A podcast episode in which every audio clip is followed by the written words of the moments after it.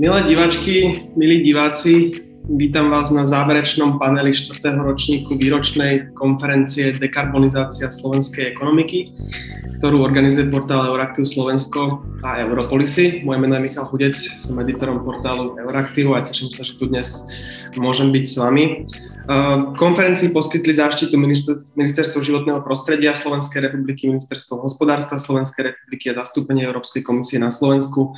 Úvodom by som sa takisto chcel poďakovať našim partnerom, bez ktorých by, sa, by táto konferencia nevznikla a nemohli sme ju zorganizovať. Sú to Slovenský plinárenský priemysel Slovnaft, Velux, US Steel Košice, Scheffler, Kisuce, veľvyslanectvo Slovenského kráľovstva, Spojeného kráľovstva Veľkej Británie a Severného Írska na Slovensku, European Climate Foundation a zastúpenie Európskej komisie na Slovensku.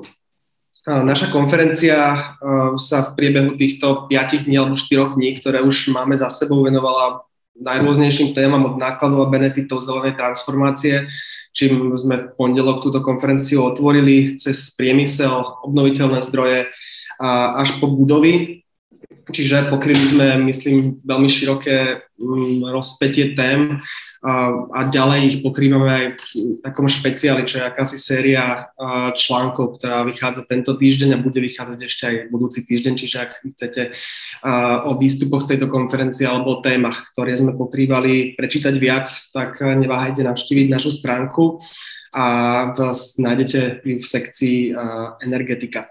Dnešná diskusia, dnešnej diskusii sa budeme venovať téme, o ktorej sa podľa môjho názoru možno nehovorí až tak veľa, ako by sa malo a je ňou transformácia automobilového priemyslu, ktorá je poháňaná asi niekoľ, niekoľkými faktormi. Veľa sa hovorí najmä o dekarbonizácii, z ktorej vyplývajú aj klimatické ciele Európskej komisie a aj balíček Fit for 55, ktorý bol pre mnohé oblasti vrátane automobilového priemyslu akýmsi game changerom, alebo bude, ak tento návrh prejde v tej forme, v akom ho v lete navrhla komisia. E, máme tu však napríklad aj proces automatizácie, ktorý je daný najmä trhovými mechanizmami a ktorý takisto formuje a bude formovať budúcnosť automobilového priemyslu nielen na Slovensku, ale v celej Európe. E, ešte predtým, ako predstavím e, svoje hostky a hosti a začneme s touto poslednou diskusiou konferencii, mi dovolte niekoľko technických vecí na úvod.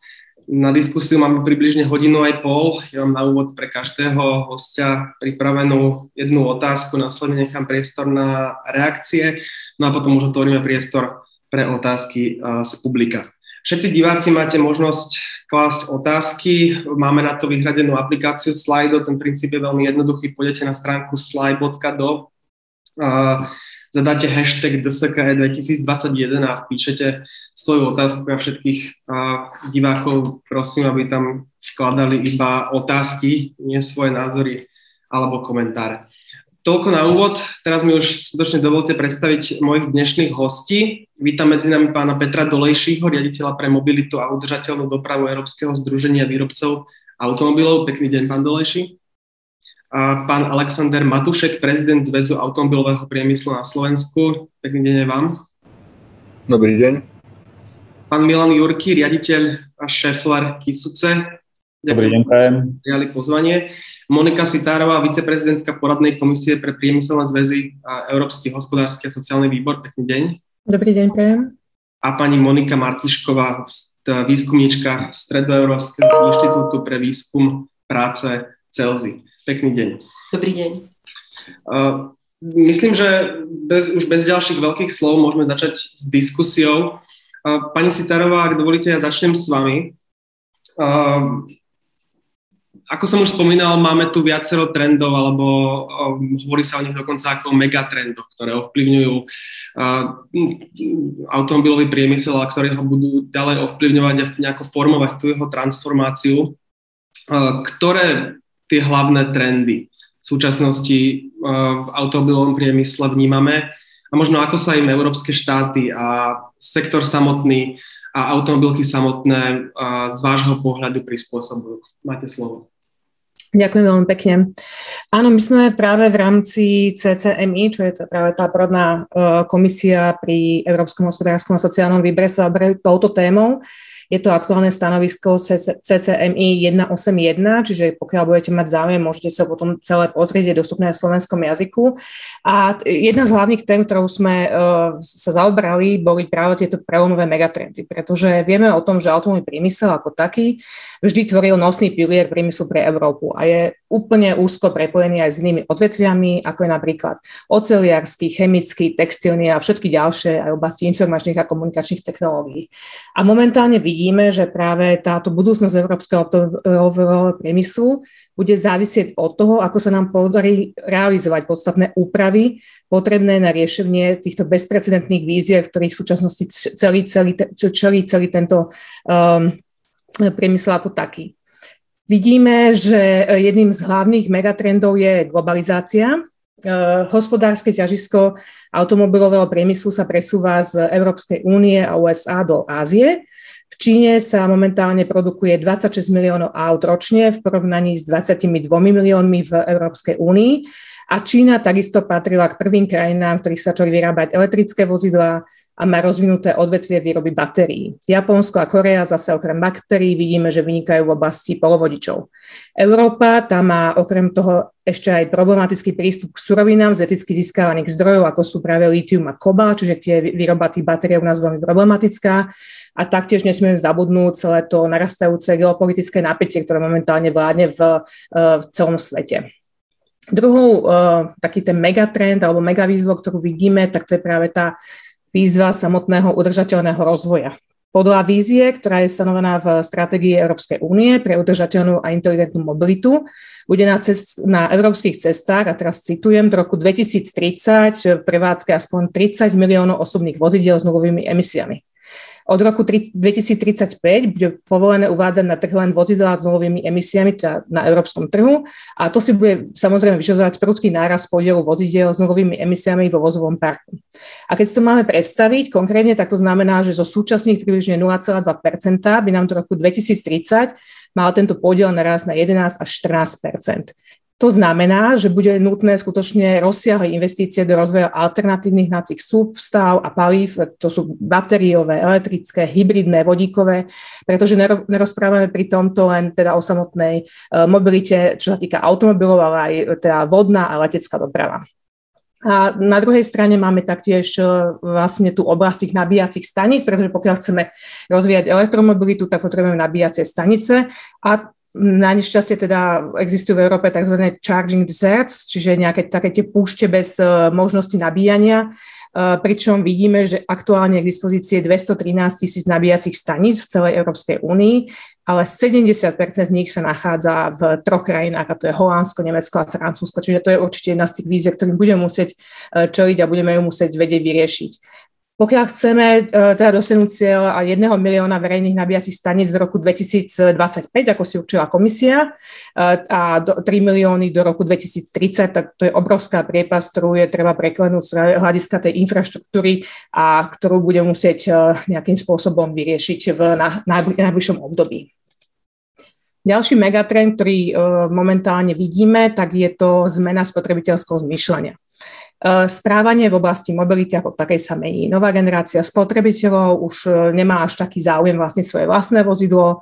E, mnohí z nich žijú práve v tých mestských oblastiach s dobre zavedenými systémami hromadnej dopravy a namiesto vlastného vozidla sa budú zaujímať skôr o iné riešenia mobility v tej budúcnosti. Bude to ten car sharing alebo teda zdieľanie vozidla alebo jazda na zavolanie, mikromobilita a tak ďalej.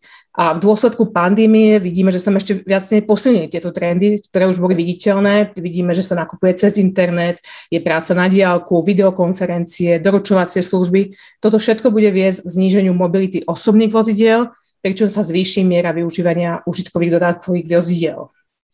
Ďalším megatrendom, ktorý vidíme v rámci automobilového priemyslu ako takého, tak to je zlepšenie prepojenia lebo cieľom digitálnych technológií je umožniť vozidlám momentálne takmer nepretržité prepojenie.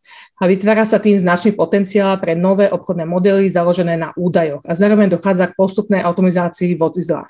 Automatizovaná jazda vyžaduje obrovské investície opäť a to do softvéru, komunikačných sietí, hardvéru. A čiže to sú zase ďalšie výzvy, ktoré nám e, vznikajú v, s ohľadom budúcnosti tohoto automobilového priemyslu a mobility, ako to už momentálne nazývame do budúcnosti. Trendom uh, digitalizácie výroby, ako ste vy už uviedli na samom začiatku, my nečulíme len teda tej uh, zelenej výzve, alebo teda dekarbonizácie ako také, ale aj digitalizácie v rámci automobilového priemyslu a iných priemyslov v Európe je to tá dvojitá transformácia alebo twin transition. A čiže nerozprávame len o tej uh, nízkouhlíkovej aj, aj digitálnej výzve a v automobilovom priemysle vieme, že ten bol vždy ako keby vpredu v rôznych nových uh, trendoch. Montážna linka sa vynašla vo Forde, princípy efektívnej výroby v Toyote, globalizované výrobné platformy, to bol Volkswagen, to zaviedol.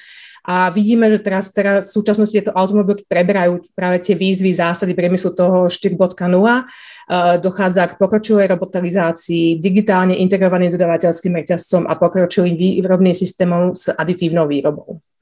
Samozrejme, toto všetko má dôsledky. Tie dôsledky vidíme uh, predovšetkým na zamestnanosť, uh, keďže ja som v rámci Európskeho hospodárskeho sociálneho výboru, som zástupkynia skupiny 2, tak je to pre mňa veľmi dôležitá téma. Uh, je to, vidíme, že batériou poháňané elektrické vozidla majú menej komponentov a jednoduchšie sa vyrábajú, pričom najmenej 36% z ich pridanej hodnoty tvoria batérie. Predpokladá sa, že v hodnotovom reťazci bude ohrozených približne 620 tisíc pracovných miest. Na druhej strane samozrejme vieme o tom, že sa vytvoria nové pracovné miesta, ako sú to v oblasti výkonnostnej elektroniky, inteligentné siete, cestná nabíjacia infraštruktúra, batérie, nové materiály a tak ďalej.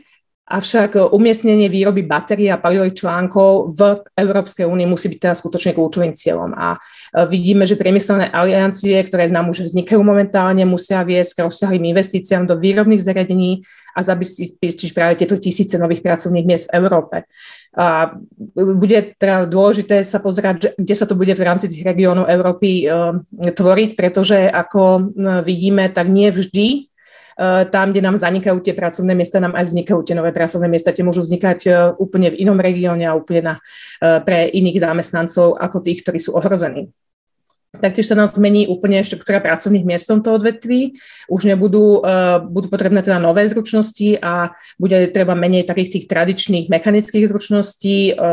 Toto je určite niečo, na čom už momentálne pracujeme v rámci Európskej únie v jednotlivých členských štátoch, ale určite aj na Slovensku. A bude ale veľmi zložité uh, nejakým spôsobom uh, presne zmapovať, že ktoré uh, zručnosti potrebujeme do budúcnosti, preto som zvedavá, ako budú panelisti odpovedať aj na tieto otázky. Uh, do, bude dochádzať taktiež k stieraniu hraníc medzi automobilovým priemyslom a odvetvím informačných technológií. Toto je veľmi dôležité, pretože uh, tak ako sa kedy sa hovorilo, že nafta je čierne zlato, tak vidíme, že práve teraz tie údaje, tie dáta budú to nové zlato uh, celého toho nášho sveta a uh, vlastne dochádza k nejakej reorganizácii odvetia s novými subjektami, ktoré nám vstupujú do odvetvia automobilového. Napríklad sú to poskytovateľa služieb mobility, ako je Uber, potom sú IT giganti, Google, Apple, Baidu, výrobcovia čípov, Intel napríklad, výrobcovia batérií, Panasonic, alebo úplne výrobcovia nových zariadení, ako je Tesla. Títo všetci vlastne sa nám stanú aktívnymi hráčmi na poli automobilového priemyslu a budeme musieť sa naučiť riešiť toto eh, spoločnými silami. Pridaná hodnota teda by sa mala z toho jadra automobilového priemyslu ako takého sa nám bude skutočne presúvať e, do, na obrovské teda množstvo tých inteligenčných technológií alebo do tých inteligenčných technológií ako, ako takých a to bude tá hodnota toho automobilu. Uh, taktiež uh, musím povedať, že na to, aby bola vôbec takáto mobilita alebo takýto mobilita podporená týmto automobilovým priemyslom prijatá, tak musí byť dostupná cenová všetkým. Momentálne sa predpokladá, že cena vozidla, elektrovozidla by mala dosiahnuť rovnakú úroveň ceny vozidla okolo roku 2030, avšak musíme sa určite zamyslieť nad tým, že e, či bežný občan, keď rozprávame o Slovensku alebo tá stredná a východná Európe, bude mať vôbec možnosti kúpiť takéhoto vozidla a či náhodou sa e, potom v týchto krajinách nestaneme ako keby v rakoviskom starých použitých elektrických vozidiel a potom je teda nastáva tá otázka toho ďalšieho trendu a to je samotné recyklácie týchto automobilov a tých batérií ako takých.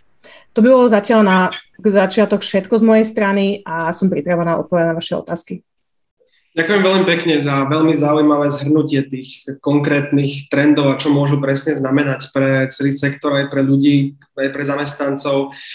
Ešte sa k viacerým týmto témam dostaneme viaceré rozvinieme do, myslím si, že, alebo dúfam, do, do konkrétnejších detailov. Pán Doleši, mňa teraz zaujíma, vy zastupujete Európske združenie výrobcov automobilov, to zastupuje aj výrobcov komponentov, nielen výrobcov automobilov, ak sa nemýlim. Pani Sitárová už naznačila niektoré trendy, z nich potom z nich čiastočne vyplývajú aj ciele Európskej, Európskej komisie. Aké ciele tejto oblasti, v oblasti dekarbonizácie vás najviac zasahujú automobilky, najviac zasahujú výrobcov komponentov a možno ako sa k ním ACA ACA stavia a k celej transformácii jako taky. Prosím, máte slovo. Děkuji moc krát a pěkné, pěkné ráno. E, takhle v ACA jenom pro upřesnění, tak my zastupujeme pouze e, automobilky, e, OEMs, dodavatelský řetězec, tak má vlastní asociaci Klepa a v, už jak to bylo zmíněno, tak prostě tam, tam jsou trošičku jiný pohledy, tak jak to vnímají automobilky, jak to vnímá dodavatelský řetězec. Ne. Nicméně v, nebudu opakovat to, co bylo řečeno. Já si myslím, že v, ten, ten přehled toho, co, co nás asi čeká, je, je naprosto jasný a v otázkou je, jak, jak, jak se k tomu eh, dostat. Ehm, na ten váš dotaz, co je, co je nejvýznamnější, samozřejmě vždycky bohužel a, a bude to tak, tak to jsou CO2 cíle, eh, které samozřejmě ještě můžou být eh, krásně doplněny normou Euro 7, Eh, protože v, ta, ta může prakticky úplně, úplně předejít de facto ty požadavky, které, které na ty CO2 budou, protože půjde do větších detailů a v, prakticky v, ty, ty autoespalovací motory v, úplně odstřelí, to bohužel je možnost. Nicméně v této chvíli tak eh, ta, ta úplně klíčová flagship in, iniciativa v rámci celého toho balíčku v Green Deal eh, tak je CO2 regulace, která v dalším, řekněme, stupněm eh, zvyšuje, zvyšuje nároky na elektrifikaci. V této chvíli tak ze strany Evropské komise máme na stole návrh na minus 55% snížení CO2. Eh, bavíme se o, řekněme, baseline je tento year, ten, tento rok a je tam návrh, řekněme, na 100% cíl v roce 2035. No. To je něco, co prostě bude určovat, určovat ten základní trend řekněme, ty, ty ostatní věci, které v, tady kolegyně Starva zmiňovala, eh, jako je v digitalizace, v, jako automatizace a tak podobně, to jsou, řekněme, nějaké eh, market-driven trendy, které, které tady jsou. Samozřejmě v, jsou můžeme se o tom bavit, jak rychle, v, jaký tam budou hráči, ale svým způsobem to je z, z toho našeho pohledu konkurence, která tady vždycky byla a vždycky bude a nějakým způsobem ty automobilky se tomu, se tomu přizpůsobí a musí s tím nějak žít.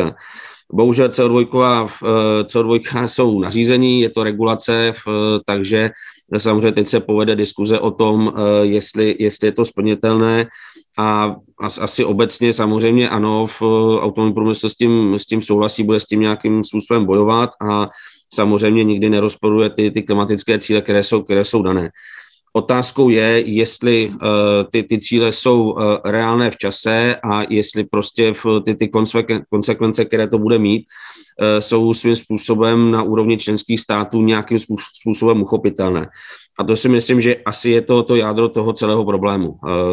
Samozřejmě ta konverze na, v, řekněme, elektrická auta nebo vodík není problém. To můžeme udělat zítra, pozítří, a samozřejmě ty auta jsou k dispozici. Otázkou je, jestli se někdo bude kupovat, jestli bude mít někdo, kdo nabíjet a jestli prostě celý ten ekosystém bude fungovat a tam samozřejmě máme, máme obrovské otazníky. Jo protože v, samozřejmě v, jsem z Čech, ze Slovenska máme nějaké zkušenosti s transformací e, jistých oborů a, a představa z mého pohledu, že prostě za, za 9 let kompletně přetvoříme kompletní value chain, naučíme se všichni šerovat auta, je to z mého osobního pohledu taková trošku utopie. Jo.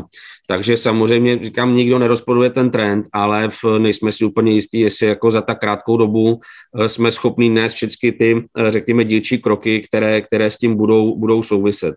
A tam si myslím, že asi i nastupuje ta, řekněme, otázka specifická třeba pro naše dvě země, kde ta samozřejmě koncentrace výroby a v dodavatelského řetězce je obrovská. Jak jsem říkal, tak asi z pohledu velkých OEMs eh, tohle bude zvládnutelný, protože přeci jenom jsme, jsme globální hráči nějakým způsobem, když se podívám reálně třeba na, na, na Volkswagen, tak eh, to není o tom, co všechno vyrobí v Evropě, ale už, už se prostě dovážejí i řekněme ty investice, které dělali před deseti lety v Číně, tak už eh, začínají se objevovat i, i auta dovezený z Číny, eh, potom si to spočítají a vejdou se do, do flotilového průměru. Problém je samozřejmě s tím dodavatelským řetězcem, který je navázaný na, na tu tradiční výrobu. Zase nebudu opakovat to, co už bylo správně řečeno tam bude z mého pohledu docházet k těm obrovským problémům, jak tuhle výrobu transformovat. Eh, samozřejmě eh, všichni víme, že ta výroba v Battery Electric Vehicles je zhruba o polovinu komponentů méně náročná než, než na spalovací motory.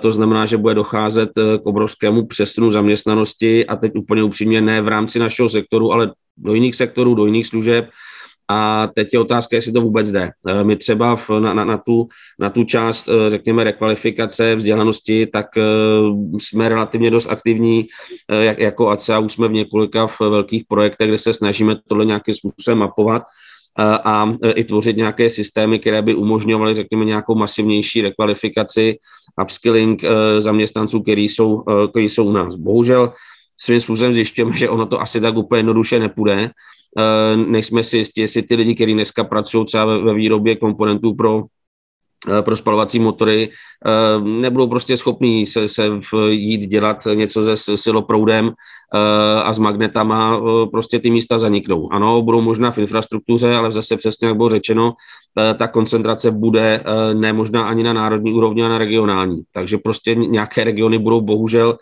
velmi tvrdě zasaženy, nějaké regiony budou zkvétat a je, je to spíš otázka, jak se s tím dokáží ty jednotlivé regiony a členské státy v, vyrovnat. E, samozřejmě je spoustu studií, některé říkají, že to bude celkově v mínusu, některé celkově plusu, e, ale prostě bude tam ta časová a místní diskrepance. A to si myslím, že asi ten úplně největší problém. To znamená, když se vrátím k tomu vašemu dotazu, ano, ty, ty cíle asi jsou, jsou, jsou možné splnit, ty automobilky a, a celý řetězec se bude snažit ze všech sil, aby jsme tam došli ale víc a víc, tak si myslím, že by mělo do popředí právě ty, ty, ty eh, otázky v eh, sociální dopadu na zaměstnanost eh, a to, jakým způsobem, řekněme, budeme globálně konkurovat, protože zase nechci opakovat to, co bylo řečeno, jdeme do oblasti, kde na rovinu jsme a budeme závislí.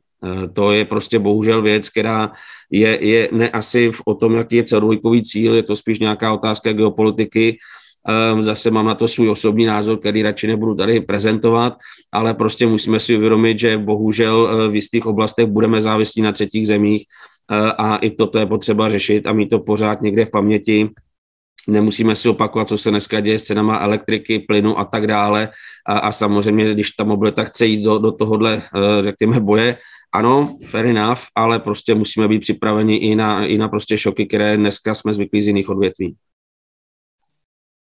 Ďakujem veľmi pekne, pán Matušek. Keď toto všetko, čo sme doteraz počuli od pani Sitárovej a od pána Dolejšího, vzťahneme na Slovensko, ako sa možno tie trendy, o ktorých sme počuli, prejavujú na Slovensku a skrz toto všetko, ako vnímate tú diskusiu o transformácii slovenského automobilového priemyslu? Máte slovo. Dobrý deň. No, na Slovensko sa musíme v prvom rade baviť o tom, či tieto trendy vôbec zachytávame a môj dojem je skôr, že tie trendy nezachytávame a ideme zase nejakou inou cestou. To, čo hovorila pani Sitárová, s tým plne súhlasím, to sú tie hlavné megatrendy, akým spôsobom alebo kde sa to chce uberať. A na druhej strane máme zase automobilky, ktoré sa všetky prihlásili k tým klimatickým cieľom e, Green Dealu a Fit for 55. Máme veľkých globálnych dodávateľov, ktorí sa tomu takisto prihlásili a začínajú ísť touto cestou. A potom máme vlády, ktoré toto všetko schválujú a, a, a, a zakomponujú a stanovujú ciele. A potom to máme zase úlohy, ktoré musí aj vláda plniť, alebo jednotlivé, jednotlivé krajiny, aby sme sa k tomuto cieľu dostali. To znamená v prípade elektromobility nejakú infraštruktúru, v prípade zmeny, zmeny priemyslu na dekarbonizovaný určitú podporu. A to všetko sa na Slovensku buď nedeje, alebo sa to deje len veľmi zle. Uh, nie je žiadnym tajomstvom, uh, že sme jedna z mála krajín, ktoré elektromobilitu žiadnym spôsobom nepodporuje. Tie podpory sú také náhodité, sú jednorazové, ktoré sa vyčerpajú. A vymýšľame možno, možno iné cesty, ktoré nám nepomôžu splniť cieľe do roku 2025 a možno až niekedy, možno v roku niekedy 2030, keď, keď vôbec. Ale aby som, aby som začal možno po poriadku, e, začal by som asi tým, že atomový priemysel je jediný priemysel, ktorému sa tie ciele stanovili proste, proste natvrdo a ne, neustálým spôsobom sa sprísňujú. Mali sme do roku 2037 redukciu 37,5%, a teraz e, sa bavíme o tom, že tu je 55. Žiadny milník, ktorý sme si doteraz stanovili, sme ešte nedodržali nikde na svete. Možno okrem Švédska, Norska, severských krajín, ktoré začali oveľa skôr a s inými systémami. Ale minimálne sa tešíme z toho, že do toho roku 2025 tie cieľy ostali zachovalé. Na druhej strane ideme sprísniť do roku 2030 37,5% redukcie na 55%. A automobilový priemysel stále hovorí, k tomu treba ale aj nabíjacú infraštruktúru, kde budeme tieto alternatívne paliva nejakým spôsobom tankovať. A keď bola ten, ten, ten, ten prvý, ten, ten AFIT, uh, uh, norma hovorila o tom, že potrebujeme na toto Európe zhruba 6 miliónov nabíjacích staníc.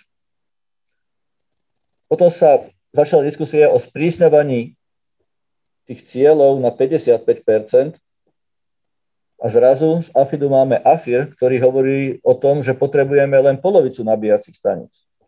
To znamená, že záväzky alebo ciele pre výrobcov a pre dodávateľov rastú a záväzky vládne, štátne, čo je k tomu potrebné, nejakým spôsobom klesajú a jedno bez druhého nemôže totiž to existovať.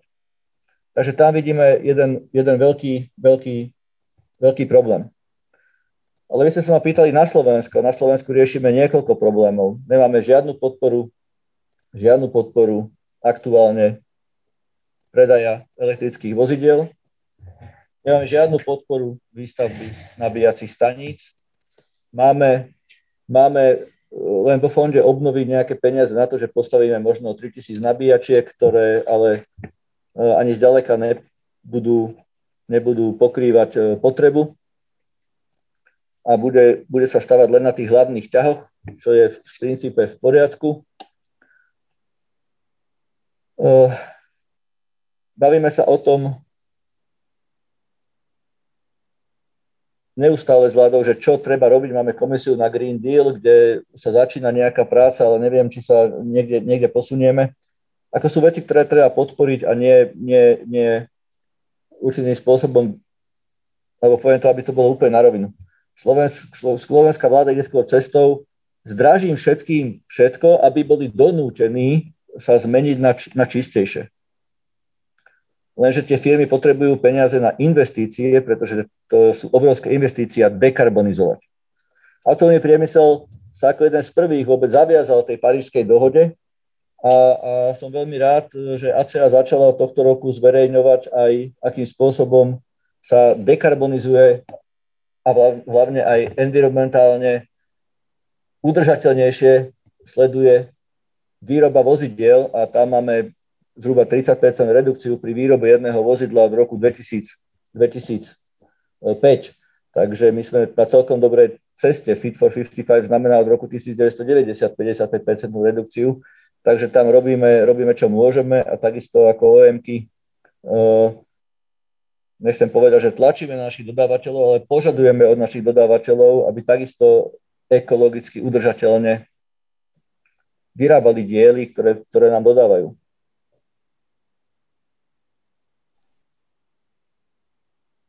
Čo je problémom Slovenska špecifickým, je, že hovoríme o dekarbonizácii, dekarbonizácii ktorú, ktorú všade prezentujeme, ale ju nepodporujeme. Na druhej strane, čo podporujeme, dovoz starých vozidel. To znamená, e, ten, ten trh v západnej Európe sa, sa mení.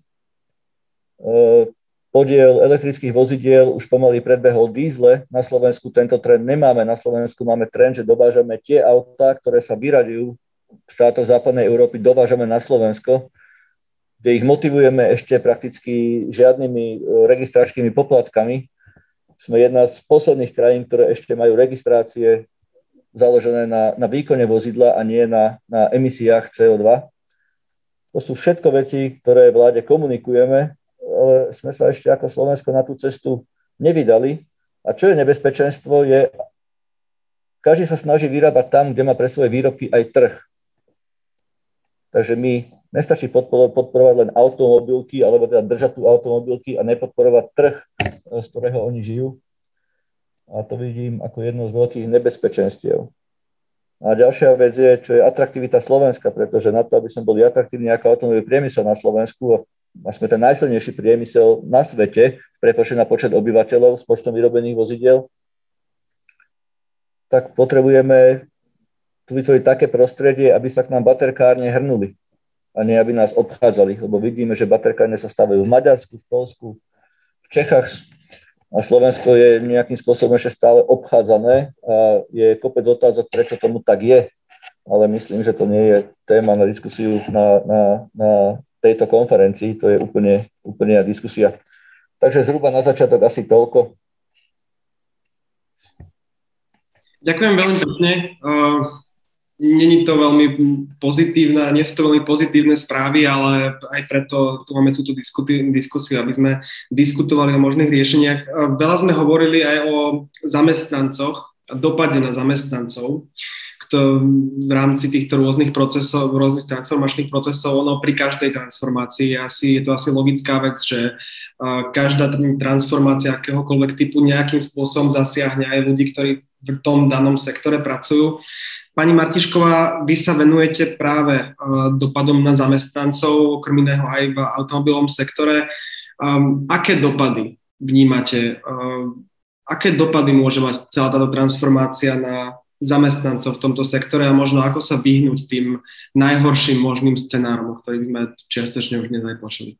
Máte slovo. Ďakujem veľmi pekne. Ďakujem za príležitosť aj zúčastniť sa tejto diskusie. Ja budem asi pokračovať v tom, čo hovorili moji predrečníci a skúsim skonkrétniť práve tie informácie, ktoré spomínal aj pán Delejšien, pani Sitáriova na tému znižovania počtu pracovných miest, respektíve niečo, čom hovoríme nejaké štruktúrálnej zmeny v tom priemysle, s čím bude súvisieť tzv. štruktúrálna nezamestnanosť, teda nezamestnanosť, kedy tí zamestnanci so svojimi súčasnými schopnosťami a skúsenosťami si nebudú tak e, ľahko vedieť nájsť prácu.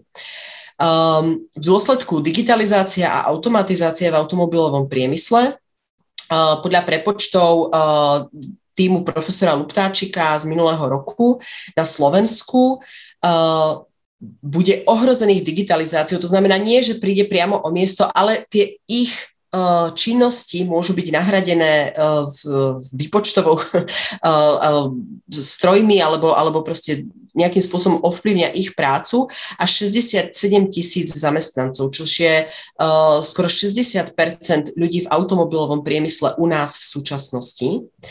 A z týchto 67 tisíc, uh, 36 tisíc sú zamestnanci, ktorí pracujú manuálne. A ak si, ak si, ak si k tomuto, len, len, a to je len samotný dopad digitalizácia a automatizácia, ak si k tomu predstavíme, že, že, že ešte okrem toho sa vlastne menia úplne výrobné postupy v tých závodoch, um, prichádza výroba automobilov, elektromobilov, ktoré uh, sú na výrobu jednoduchšie, uh, nepotrebujú toľko subdodávateľov, tak uh, tak, tak vlastne ten, ten efekt sa akoby násobí a kombinuje. Napríklad len, len, len u subdodávateľov, tie dáta mám teda za Českú republiku, ale myslím si, že sú veľmi podobné aj na Slovensku, uh, len u subdodávateľov uh, je 30% zamestnancov takých, ktorí pracujú uh, tam, kde subdodávateľia vyrábajú spaľo, komponenty do spaľovacích motorov. Takže to, to je ďalšie nejaké číslo, ktoré neznamená, že sa to ako, ako či to môžeme úplne sčítať, alebo do akej miery sú to spojené množiny, ale proste vieme, že, že, že tie čísla sú dosť hrozivé preto, aký dôležitý je slovenský priemysel z pohľadu zamestnanosti aj tvorby HDP samozrejme. Na Slovensku je 5-percentný podiel zamestnancov v autopriemysle na celkovej zamestnanosti. To je číslo najväčšie v Európskej únii.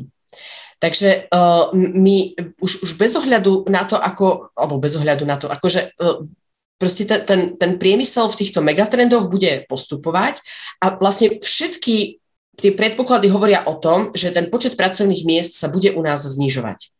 A bude to veľmi tvrdo dopadať, hlavne na manuálnych zamestnancov, ktorých nebude tak jednoduché uh, preškoliť. Pretože áno, oni pracovné miesta aj budú vznikať, ale bude vlastne dochádzať takému ako upskillingu. Hej. Skôr budú potrebovať také ako kvalifikované pracovné miesta, aj pri výrobe batérií, aj pri uh, výrobe aut obecne. A vlastne tí, tí zamestnanci, tí manuálni, tí budú mať veľký problém si nájsť prácu. A to je niečo, čo by sme, a oni už teraz pri, uh, pri tom, keď um, ako je zavádzanie robotizácie, automatizácie, tak veľmi často tí manuálni práve zažívajú už teraz tzv. deskilling. To znamená, že tie ich manuálne zručnosti sú nahradené robotickou prácou, čo znamená, že, že, že, že sú ako oveľa ľahšie nahraditeľní, pretože tá ich práca sa, akoby tá ich, ten ich príspevok k tej, k tej produkcii je vlastne nižší a zvyšuje sa podiel toho robota.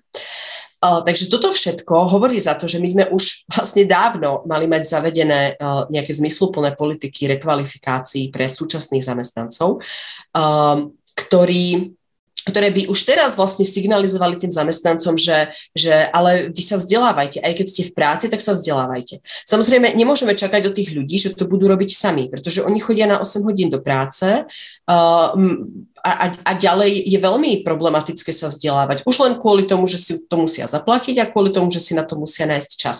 Takže to sú ako hlavné motivácie, ktoré by štát v tých politikách mal akoby, alebo hlavné prekážky, ktoré by v tých politikách štát mal odstraňovať uh, a, a vlastne motivovať tých ľudí príspevkami finančnými alebo, alebo aj tým časom, ktorým by poskytol na to vzdelávanie, im to vzdelávanie poskytnúť. To je jedna časť. To je vôbec ako motivovať tých ľudí vstupovať do toho systému. Druhá časť je vytvárať ho efektívnym, takým, aby, aby sú, súvisel s, s tým budúcim vývojom na trhu práce, ktorý ktorý, alebo a špecificky v tom automobilovom sektore, ktorý my ani teraz ešte nevieme jednoznačne povedať. Tam je, tam je potreba uh, veľkého monitoringu a analýz preto, aby sme vedeli, aké, aké požiadavky a akým smerom um, sa vyvíja automobilový priemysel a jeho ako okolie. Hej.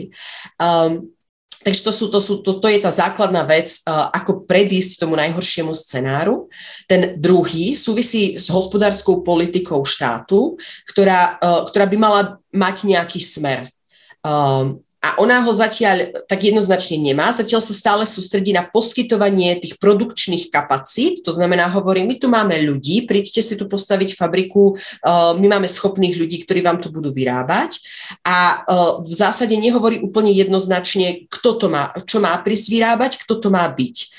A v, to, v tomto smere my potrebujeme nejaký jasný smer. Môže to byť smer práve zapojenia sa do tých uh, novovznikajúcich uh, výrobných sietí súvisiacich s elektromobilitou, teda batérie, ale uh, môže to byť aj zameranie sa na iné produkty v mobilite. Pretože to, ako sme sa bavili o tom, že tie trendy v mobilite sa budú zmeniť, alebo mali by sa meniť s ohľadom aj na životné prostredie a potreby znižovania emisí, tak by sa mal meniť aj ten vzorec toho chovania v tej doprave. To znamená, tá individualizovaná doprava by mala ustupovať.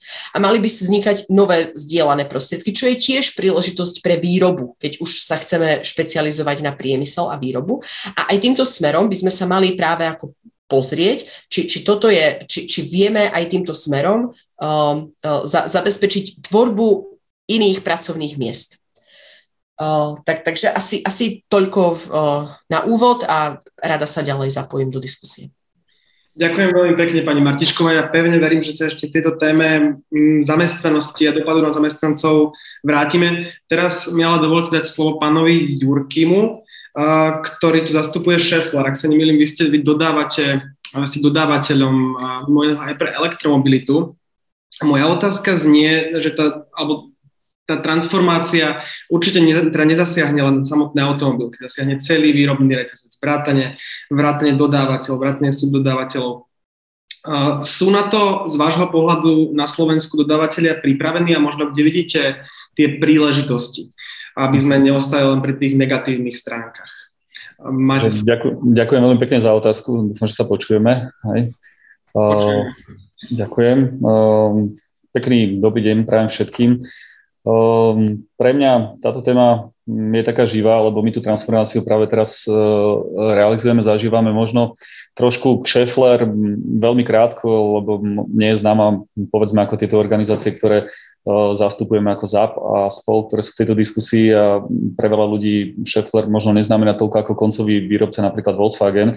Schaeffler má vyše 80 tisíc zamestnancov celosvetovo a svojím spôsobom je v tej istej úlohe, keby som to porovnal. Je to dodávateľ do automobilového priemyslu, predovšetkým, ale aj do iného priemyslu. Ale 80% je takmer automotív.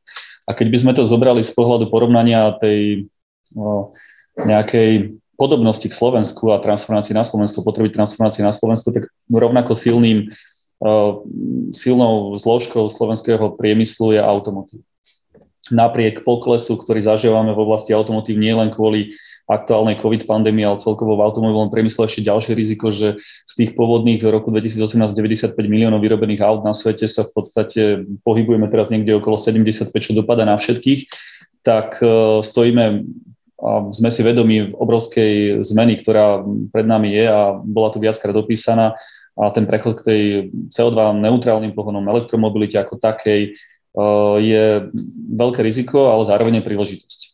A v čom je Scheffler podobná tomu Slovensku, že takisto veľmi dôležito vníma, že tá transformácia ju môže neskutočne ovplyvniť a ovplyvňuje, ale v čom je rozdielna voči Slovensku, že my sme začali robiť kroky už v roku 2000 15 a investujeme do oblasti elektromobility, výskumu a vývoja a spravili sme si roadmap do 2020, teraz máme aktuálny roadmap do 2025, kde sme sa zamýšľali nad tým, aké produkty budú potrebovať naši zákazníci v automobilovom priemysle o, o ďalších 5 rokov. A na tom pracujeme a to je to pozeranie sa dopredu a investujeme dlhodobo do elektromobility.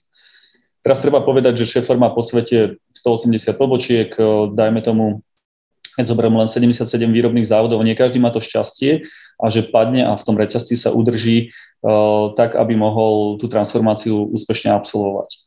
Čím chcem povedať, že aj v rámci takýchto veľkých koncernov, tých subdodávateľských, je potreba bojovať o to, aby človek sa dostal, alebo ten podnik sa dostal k nejakému zájomnému výrobnému spektru a mohol uh, potom aj v budúcnosti E, sa vyhnúť e, tým trendom, ktoré určite prídu s tým, že náročnosť a množstvo tých produktov, ktoré vlastne ten elektrický automobil potrebuje versus to, čo potrebuje momentálne so spalovacím motorom, je skutočne veľký rozdiel.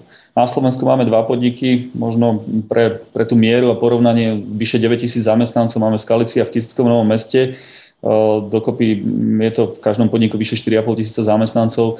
My v Kisickom Novom meste, keby som teraz tú paralelu nejakým spôsobom vzal a porovnal, že s tým, čo, čo môže čo môže aj podnik z, z korporátnej spoločnosti alebo z nejakej oblasti dodávateľského reťazca zachytiť, aký trend, aby v podstate uh, bol konkurencieschopný aj naďalej, je pre mňa uh, to, že sú to nielen tie klasické procesy okolo elektromobility, ale určite ten priemysel 4.0, digitalizácia je určite veľký trend, ktorý, ktorý, ktorý príde a bude vlastne ovplyvňovať aj tú transformáciu celú s tým, čo už bolo povedané, že tie softverové prepojenia tej čistej mechatroniky, e-mobility a softverových riešení. To bude jeden veľký cyklus, ktorý a proste proces, ktorý nastane a budú sa meniť e, skutočne tie potreby toho priemyslu. Ale kde sme my vychytili a vycítili, a myslím, že to vedia všetci dodávateľia, kde sa môžu nejakým spôsobom uplatniť, je výskum a vývoj tieto dramatické zmeny, ktoré nastávajú teraz v, tom prechode tých, začneme teraz len tými CO2 neutrálnymi pohonmi, si vyžadujú obrovské investície do výskumu a vývoja, ale aj kapacity a ľudské. A to presne chýba. A tá naša šanca je, každá takáto väčšia spoločnosť rozmýšľa, kde tie kapacity umiestniť. A šanca tých dodávateľov, alebo proste na Slovensku máme šikovných ľudí, je pobiť sa a skúsiť si uchytiť kus toho výskumu a vývoja. Čož sa nám teda celkom dobre podarilo. Po dlhšom boji sme sa v roku 2019 uchádzali o výskum a vývoj a proste mm, po takom širšom výberovom konaní s tým, že už bola koncepcia a nejakým spôsobom sme mali know-how v oblasti e, výskumu, vývoja, ale takých jednoduchších produktov a systémov, tak nám bola zverená dôvera, ako stali sme sa hlavným partnerom pre výskum a vývoj elektromobility. A s tým súvisí, že budujeme výskumno vývojové centrum, budeme mať 440 ľudí v tejto oblasti, ale mm, kde sa už automaticky tým, že sme sa mm, pridružili alebo pobili o ten výskum a vývoj, prišli ďalšie synergické efekty. Výroba prototypov, čo je pomerne tiež zaujímavá činnosť. Tieto prototypy treba testovať, takže testovanie týchto prototypov. Hej. Potom logicky, keď mám niekde výskum a vývoj, eh, mám kompetenciu vo výrobe prototypov, testovaní, tak zase zamýšľam, že či to nie je aj ten správny priestor a miesto, kde by som chcel vyrábať tie vozidla, tie, tie komponenty alebo tie systémy pre vozidla, aj elektrické. Takže s tým sa nám naviazali zase produkty do oblasti elektromobility ako elektrické osy, mechatronické stabilizátory náklonu a teraz najnovšie sme ako tretí produkt tento rok rozbiehame modulárne spojkové aktuátory, ktoré vlastne slúžia pre hybridné vozidla. A to všetko, tieto nové výroby treba vyrobiť preto zariadenia, ale sú to nemalé investície a byť schopný e, zmanéžovať tú industrializáciu. A to si myslím, že na Slovensku máme šikovných ľudí, ktorí dokážu vyrábať, e, konštruovať zariadenia, stroje a podporiť túto industrializáciu. My vyslovene aj jeden z kľúčových dôvodov, prečo tá e-mobilita smerovala v rámci toho koncernu e, v Európe k nám.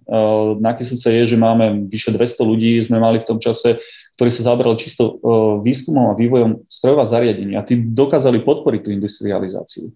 Takže v tom zjednoduchom ponímaní s tým uchytením sa v oblasti výskumu a vývoja, vývoja nám prišli aj pridružené aktivity v oblasti prototypov, výroby prototypov, v oblasti testovania a zároveň e, určite nemalá časť je vlastne potom to samotné produktné spektrum, produkčné spektrum vo výrobe, kde prebieha tá industrializácia, kde vlastne čelíme všetkým tým veciam, ktoré tu už boli spomínané, ako predstaveniu, preškoleniu ľudí z bežných procesov štandardných e, na tie výroby pre oblasť elektromobility. Takže to je jeden taký, si myslím, že dôležitý faktor, čo možno ešte by som povedal, že málo my vnímame na Slovensku, sa bavíme iba o tých CO2 neutrálnych pohonoch, o tej elektromobilite ako také, ale si myslím, že ďalší megatrend, neviem, či tu bol spomenutý, je určite autonómne riadenie. Ak sa bavíme, že budeme mať 70% elektrických hybridných vozidiel v roku 2030, tak v roku 2035 sa predpokladá, že bude 30 vozidiel, ktoré budú e, autonómne, s veľkým stupňom autonómneho riadenia.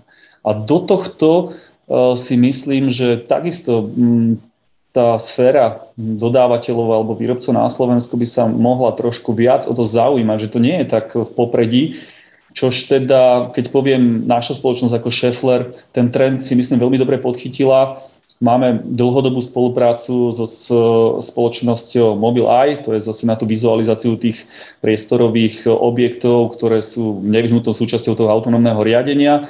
Je to cerská spoločnosť spoločnosti Intel tak tam máme dlhodobú spoluprácu na vývoji tohto a zároveň sme, máme v rámci nášho koncernu ako jednu zložku firmu Paravan, neviem, možno poznáte, to sú ľudia, ktorí v podstate vyvinuli string by wire, to je vlastne už ten proces, kde nie je mechanicky spojené riadenie s, s nápravou, ale v podstate rieši sa to káblom ako pri počítačových hrách alebo v lietadlách a tieto dve zložky sú vlastne kľúčové na to, aby vozidlo ako také mohlo autonómne riadiť.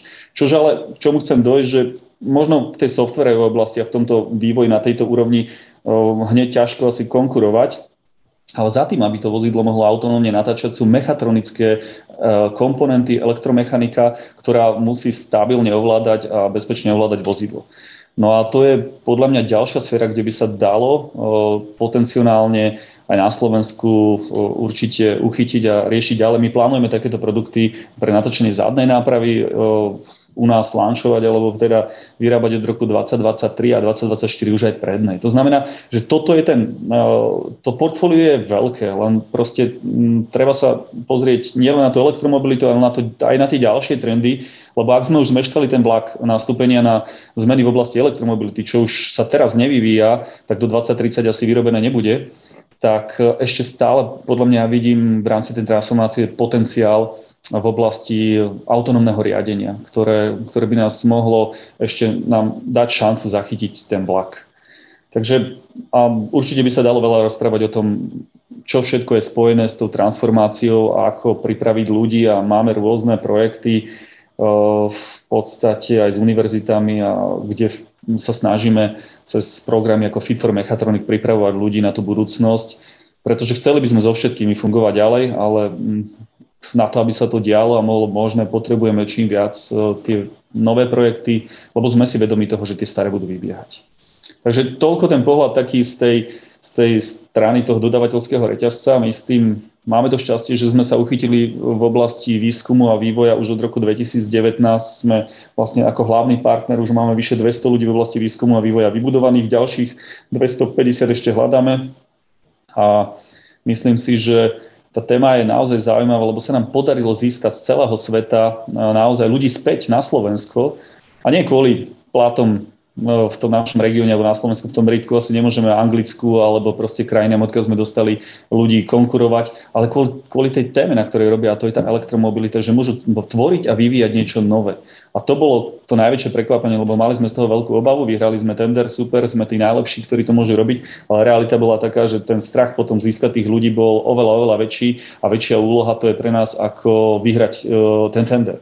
A čo nás ale naozaj príjemne počušilo, že po svete je veľa šikovných e, ľudí zo Slovenska, ktorým nejde len o peniaze, ale aj tému, na ktorej pracujú. A možno, keby im niekto ponúknul tu, že môžu pracovať na vývoje výskume pre autonómne riadenie, tak e, znova dokážeme tú kvalifikovanú pracovnú silu dostať k nám späť. Toľko z mojej strany a som pripravený určite na diskusiu a ďalšie otázky. Ďakujem veľmi pekne, pán Jurkie, za také pomerne pozitívne zakončenie. Samozrejme, teraz všetci máte priestor na reakciu a na to, čo tu už zaznelo pani Citárová, ja zároveň ale pridám jednu otázku, ktorá tu už aj prišla do diskusie, alebo tak trošku nadviažem aj zároveň na to, čo ste hovorili na začiatku. Keď sa pozrieme na to, čo sa tu v automobilovom sektore deje, na tie hlavné trendy, aké sú možno možnosti tej transformácie tak, aby bol v budúcnosti odolnejší a zároveň, aby, nedoš, aby tá transformácia bola spravodlivá, aby nedošlo k nejakému výraznému zdraženiu aut, ak je tomu možné sa vyhnúť a im nejaké imobilite ľudí s nižšími príjmami, najmä v oblasti strednej Európy. Máte slovo.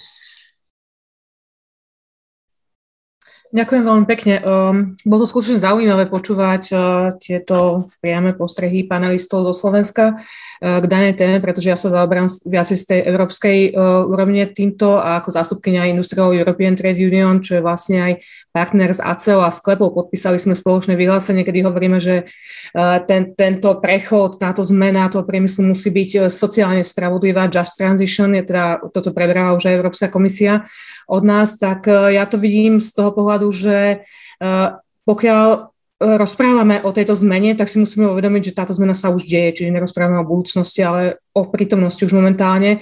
A presne, presne ako povedal pán Joky, že vlastne toto už v našich podnikoch zažívame a naše podniky, či už sú to malé, stredné alebo tí veľkí výrobcovia automobilov, už čelia tejto realite každodenne.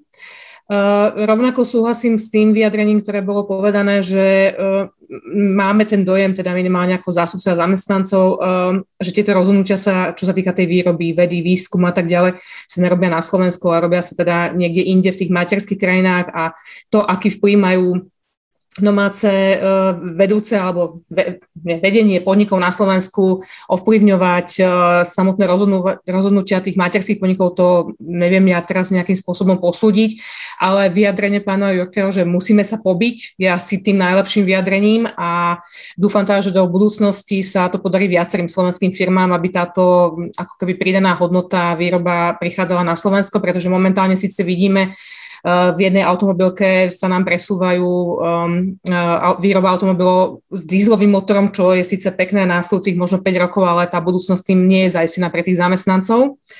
Z toho európskeho pohľadu mi dovolte, aby som povedala, že um, čo je z môjho pohľadu, alebo teda z pohľadu uh, Industrial European Trade Union a uh, Európskeho hospodárskeho sociálneho výboru dôležité, tak je to uh, koordinovaná priemyselná politika. A tu momentálne nemáme, pretože pokiaľ bude Slovensko si tvoriť svoju vlastnú politiku, Nemecko svoju vlastnú, Francúzsko svoju vlastnú, tak nikdy nebudeme schopní dosiahnuť tzv. európsku autonómnu stratégiu a tá je veľmi potrebná práve pre, to, pre ten vývoj toho atomového priemyslu, pretože pokiaľ my chceme byť nejakým spôsobom nezávislí od dodávateľov z tretich krajín, či sa to týka výroby tých batérií ako takých, ale všetkých možných eh, polovodičov, napríklad teraz keď za polovodičov, tak tá Európa bude musieť zapracovať na nejakej spoločnej uh, stratégii aj v oblasti priemyslu. Čiže asi, asi možno tá uh, schopnosť a ochota členských štátov a teda tých uh, samotných vlád jednotlivých členských štátov spolupracovať aj v tejto oblasti a nájsť nejakú spolo, spoločnú harmonizovanú priemyselnú politiku by bola určite na mieste a dúfam teda, že sa to do budúcnosti podarí, keď je to veľmi ťažká téma.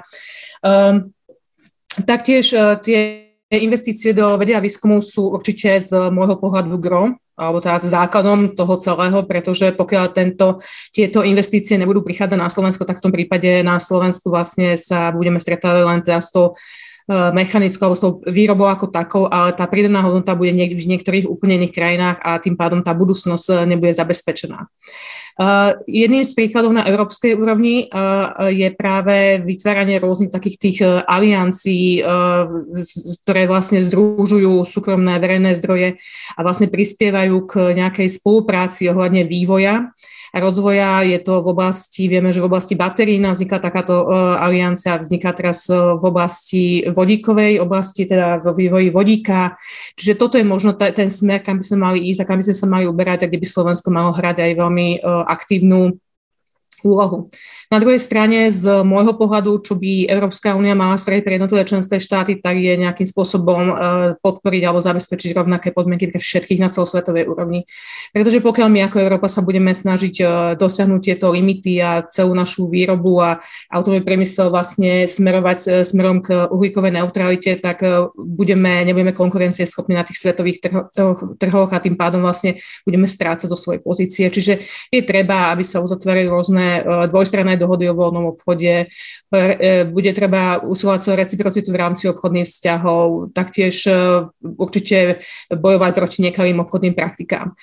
Čo je eh, z, teda z toho pohľadu eh, samotných občanov dôležité aj na Slovensku, alebo teda tej strednej a východnej Európe, tak to, ako som už hovorila, tak je to, že pokiaľ chceme vyrábať automobily, eh, ktoré budú mať elektrický pohon, lebo to je tiež ešte pravdepodobne toto je ten hlavný trend, ten mainstream, ale ešte stále sa rozpráva o iných alternatívach, sú to biopaliva, sú to vodíkové pohony a tak ďalej, tak je potrebné, aby štáty nejakým spôsobom stimulovali teda uh, občanov, aby mali možnosť sa zapojiť alebo kupovať si takéto vozidlá, pretože pokiaľ tomu tak nie je, tak uh, my teda v strednej a východnej Európe nebudeme práve tí, ktorí budú najväčšou kúpnou silou týchto automobilov. A do toho ešte, čo ešte nebolo teda povedané, tak vlastne teraz návrh Európskej komisie ohľadne zavedenia tých európskych obchodných alebo kupovanie tých emisí, eh, emisných povoleniek aj pre automobilovú a, eh, dopravu alebo cestnú dopravu a pre budovy, tak to bude mať, eh, pokiaľ toto bude takto prijaté, to bude mať obrovský dopad práve na samotnú cenu pohonných látok a bude to zvyšovať ceny paliva a tým pádom vlastne už samotní občania s tými nízkopríjmami alebo strednými príjmami nebudú schopní vlastne vôbec, aj keď budú mať automobily, tak akýmkoľvek spôsobom vlastne financovať ich pohon, nazvime to takto. Uh, to je asi z, z mojej strany zatiaľ všetko k tomu a uh, som pripravená otvárať na ďalšie otázky. Ďakujem. Ďakujem veľmi pekne. Ono, tá implementácia alebo to zakomponovanie uh, sektora dopravy a budov do ETS je pomerne spornou záležitosťou. Možno by bolo zaujímavé počuť aj názory ostatných, ako sa, ako sa k tomuto stavajú. Samozrejme, teraz dám slovo pánovi Dolešimu, môžete kľudne reagovať na to, čo tu už zaznelo. Zároveň mám pre vás ale ďalšiu otázku. V lete, myslím, tohto roka sa objavila informácia, priniesol portál Politico, ktorý hovoril o takom ako si rozkole v, v, v ACA kde bolo na jednej strane Volkswagen a Renault, Stellantis, ktoré už teraz investujú veľa do výroby elektromobilov a chceli podporovať vlastne tento, tento prechod. Aj tie cieľe komisie na druhej strane bola skupina, ktorá sa snažila trošku viac chrániť chrániť tú pozíciu spalovacích motorov. Keď uh, ste hovorili o tej pozícii ACA, je tá pozícia jednotná? Máte slovo. Tak samozřejmě já nemám jinou možnost, než, než samozřejmě je jednotná, ale všichni dobře víme, že bavíme se prostě o v 15, 16 světových gigantech, eh, kteří prostě mají své zájmy a, a kteří prostě si eh, tu politiku svojí a své strategie představují trošku jinak. Eh, to znamená, a druhá věc, já vždycky říkám, bohužel v Evropě, bohudík, já nevím, prostě pro mě je to pořád představa úplně dokonalého konkurenčního trhu. Nikde na světě neexistuje tak malý trh, kde jsou všichni tyhle globální hráči a soupeřejí o, o konzumenta. To neexistuje v, v Ázii, to neexistuje v Americe, je to jenom v Evropě. Jo? A to samozřejmě v, na takovémhle trhu tak využívám jakýkoliv možnosti, abych samozřejmě bojoval o každého spotřebitele, o každý prodaný auto. E, a samozřejmě všichni víme, že v, v této chvíli tak e, cokoliv, cokoliv je v, nazeleněno a v úplně úžasný, tak je nejlepší. Takže já, já to vždycky beru s rezervou. E, na druhou stranu samozřejmě člověk si musí uvědomit, uvědomit tu realitu, v, už to je bylo zmíněno, jestli jsme kdysi dávno registrovali 16 milionů aut, uh, tak teďka je to prostě 12, takže tady se prostě boje opravdu o, o, o každý auto. Uh, a v, každý tam hledá pro sebe nějakou, nějakou svoji konkurenční výhodu a hledá prostě, jak, jakým způsobem i, řekněme, maturovat investice, které byly dané. Já už jsem tady zmiňoval, samozřejmě, Volvo úplně upřímně je, je čínská automobilka, Volkswagen investoval stovky miliard v Číně, v, který prostě všichni víme, třeba i Škodovka profituje z toho, že v, že, že v té Číně je. To znamená, samozřejmě je zde i, i tlak na to, aby, aby ty investice nějakým způsobem se, se materializovaly.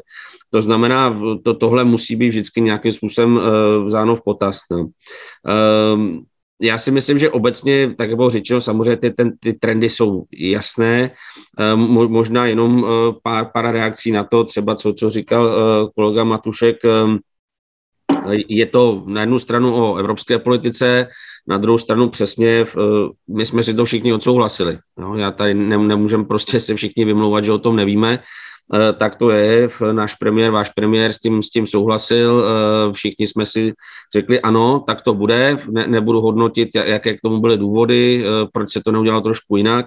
A, a teď jsme všichni překvapení. Takže já si myslím, že bohužel ta situace taková je. Je to opravdu z mého pohledu spíše o tom, jak to řešit. Jo, já si myslím, to, to, to, co říká pan Jurky, hrozně hezký příklad. Na druhou stranu, Eh, i, i to, co říká, bavíme se o, o stovkách kvalifikovaných pracovníků, které to potáhnou. Ale bohužel víme, že bohužel tak jako v, v Čechách, tak na Slovensku je to o milionech lidí, kteří prostě ten software dělat nebudou. Eh, já je prostě z té výrobny jako na, eh, na, na ten software nepředělám. Jo, to, to prostě je faktum a je to prostě zase potom i u nějaký té národní politice, která jednak podporuje samozřejmě ten, ty tahouny, ten opravdu vysoké školství, specialisty, který samozřejmě za sebou potom jsou schopni ať už financovat nebo vytvářet pracovní příležitosti v menším rozsahu i, pro ty méně kvalifikované. Zároveň je to samozřejmě o tom, zase ta, ta podpora obecná elektromobility, blízkost trhu, tady musí být. Všichni říkají, Norsko nádherný, jim se to povedlo, ano, oni to dělají 20 let, investují do toho nemalý prostředky, Eh, a je to i o tom, že prostě ta vláda daní ostatní věci, eh, daní prostě všechno ostatní, kromě čisté, čistých produktů obecně. Eh, jestli to jsou elektrické auta nebo spotřebiče, to je úplně jedno. To znamená v okamžiku, kdy přesně tady bude klima a myslím si, že říkám, mluvím za Českou republiku i za Slovensko, i za další země, ano, když mi prostě ten systém umožní Eh, být prostě skladištěm Evropy, když mi neumožní podporu nějakých nových trendů, eh, tak prostě to nepůjde. Eh, ta, ta otázka infrastruktury si myslím, že, že je úplně krásná. Tady jsme si všichni odsouhlasili, ano, půjdeme na elektromobilitu, uděláme minus 55% CO2, ale hlavně, aby jsme nedali ani korunu na infrastrukturu. No, prostě to nejde. No, jako je to hrozně jednoduchý. To znamená, že je to i prostě o tom vnitřním boji, který si myslím mají, mají všechny členské státy. A samozřejmě i v tom Bruselu tady třeba z pozice automobilek a i dodavatelů říkáme, ano, ono to půjde, ale má to určité podmínky. A já musím i tlačit prostě ty národní vlády k tomu, že v okamžiku, kdy, kdy se zavážu dělat A, no tak bohužel to má i konsekvence B a C a D. A to už je vzdělávání, to už je prostě v infrastruktura, e, to jsou prostě daňové nebo nedaňové podmínky a, a nikdo samozřejmě ani nenutí, aby, aby prostě ty vlády utrácely enormní peníze ale přesně když dokážu zdanit nebo dát registrační daň eh, na, na euro trojkový auta, tak už tam se někam posouvám. A, a to je prostě, to, to jsou dílčí opatření, které prostě tady, eh, tady musí být a v, dá se eh, svým způsobem s tím pracovat, bojujeme s tím asi, asi obě dvě země stejně, jo? ale ty cesty jsou. U toho skončím a nechám prostor na diskuzi. Ďakujem pekne. Teraz dám slovo pánovi Matuškovi, zároveň s jednou otázkou, ktorej sme už sa viackrát tak trošku dotkli. A to je, pardon, do akej miery môže, môžu slovenské automobilky formovať tie, tie rozhodnutia a do akej miery naopak závisia od uh, rozhodnutí tých matiek, ktoré sú v uh, iných krajinách, uh, či už v Európe alebo na úplne iných kontinentoch. Máte slovo. Tak samozrejme, tie rozhodnutia sa dejú v centrálach a slovenské automobilky sú súčasťou centrálnych stratégií. To, to nie je tak, že uh, my si povieme, čo tu chceme. My sme takisto je súčasťou konkurenčného boja o nové produkty, ako je, to, ako je to všade vo svete. My sme síce súčasťou koncernu, ale prebieha aj vnútrokoncernový boj o to, kto ktorú výrobu dostane a tam sa zase dostávame na pôdu Slovenska, aké podmienky e, podnikateľské, konkurencie schopné Slovensko ponúka týmto, týmto výrobcom. Takže to je úplný normálny biznis, ktorý sa týka tak e, automobiliek na Slovensku, tak aj všetkých dodávateľov, či už sú to z nejakého nadnárodného koncernu, alebo, alebo sú, ponúkajú na voľnom trhu e, diely a produkty, ktoré by chceli ktoré vyrábajú a ponúkajú teda automobilkám. No a čo sa týka, čo sa týka e, Slovenska, ja som to už spomenul, záleží od toho, ako sa aj my k tým všetkým stratégiám, ktoré, ktoré v Európe, ktoré v Európe sú trendom, ako sa k tomu staviame na Slovensku. A, a musím povedať, že bohužiaľ my tú elektromobilitu ako jedni z mala vôbec nepodporujeme. My stále veríme na niečo, na niečo iné.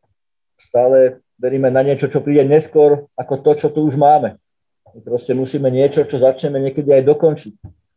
Bojujeme o infraštruktúru, bojujeme o nejakú podporu, lebo hovoríme, že to musí byť sociálne spravodlivé.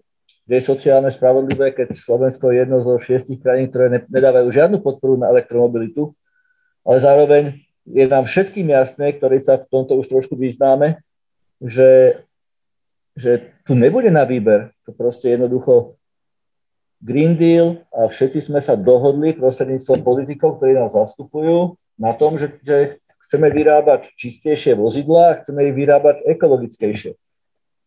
A tých 37,5% do roku 2030, ktoré, ktoré boli, tie znamenajú úplne jednoducho, že to bude minimálne 40-percentný podiel elektromobilov.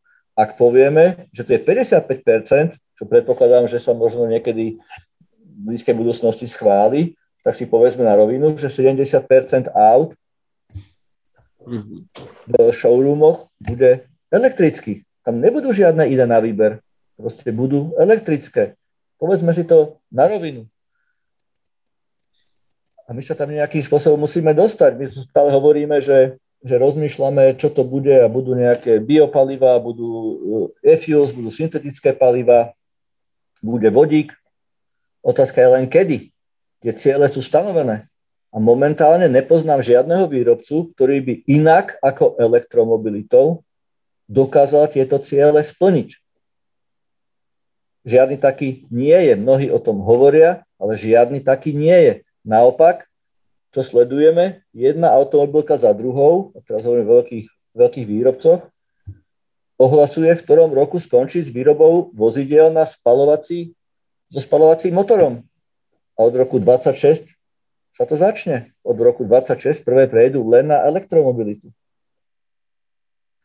Takže hovorí o tom, že to chceme sociálne spravodlivé. Neviem, čo to znamená.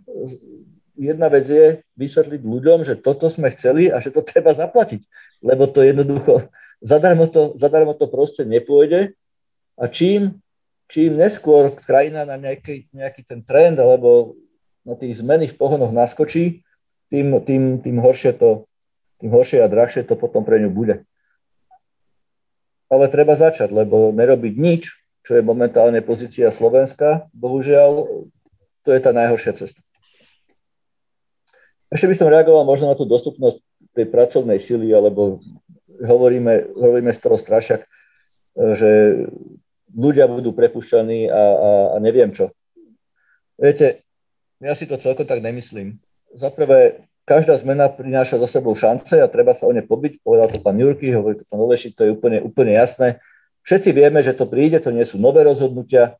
Každý, e, my, mnohí to popierajú, ale to príde tak či tak, aj keď to popierajú, takže je ich rozhodnutie, či sa, či sa zapoja a budú hľadať nejaké šance, alebo tie šance hľadať nebudú.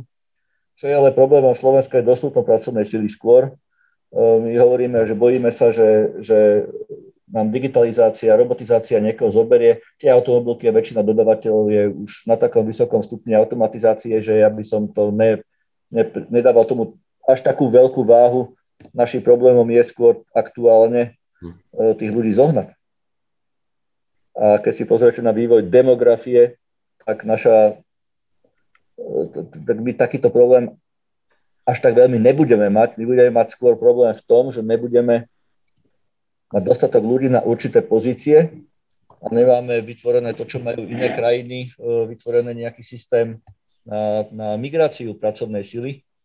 Takže tam bude jedna z našich ďalších nevýhod, pretože my len všetko, my, my veľmi často hovoríme na Slovensku, čo nechceme. My by sme skôr mali začať hovoriť o tom, čo chceme, a, a aby sa to stalo našou politikou, aby sa to stalo našou stratégiou.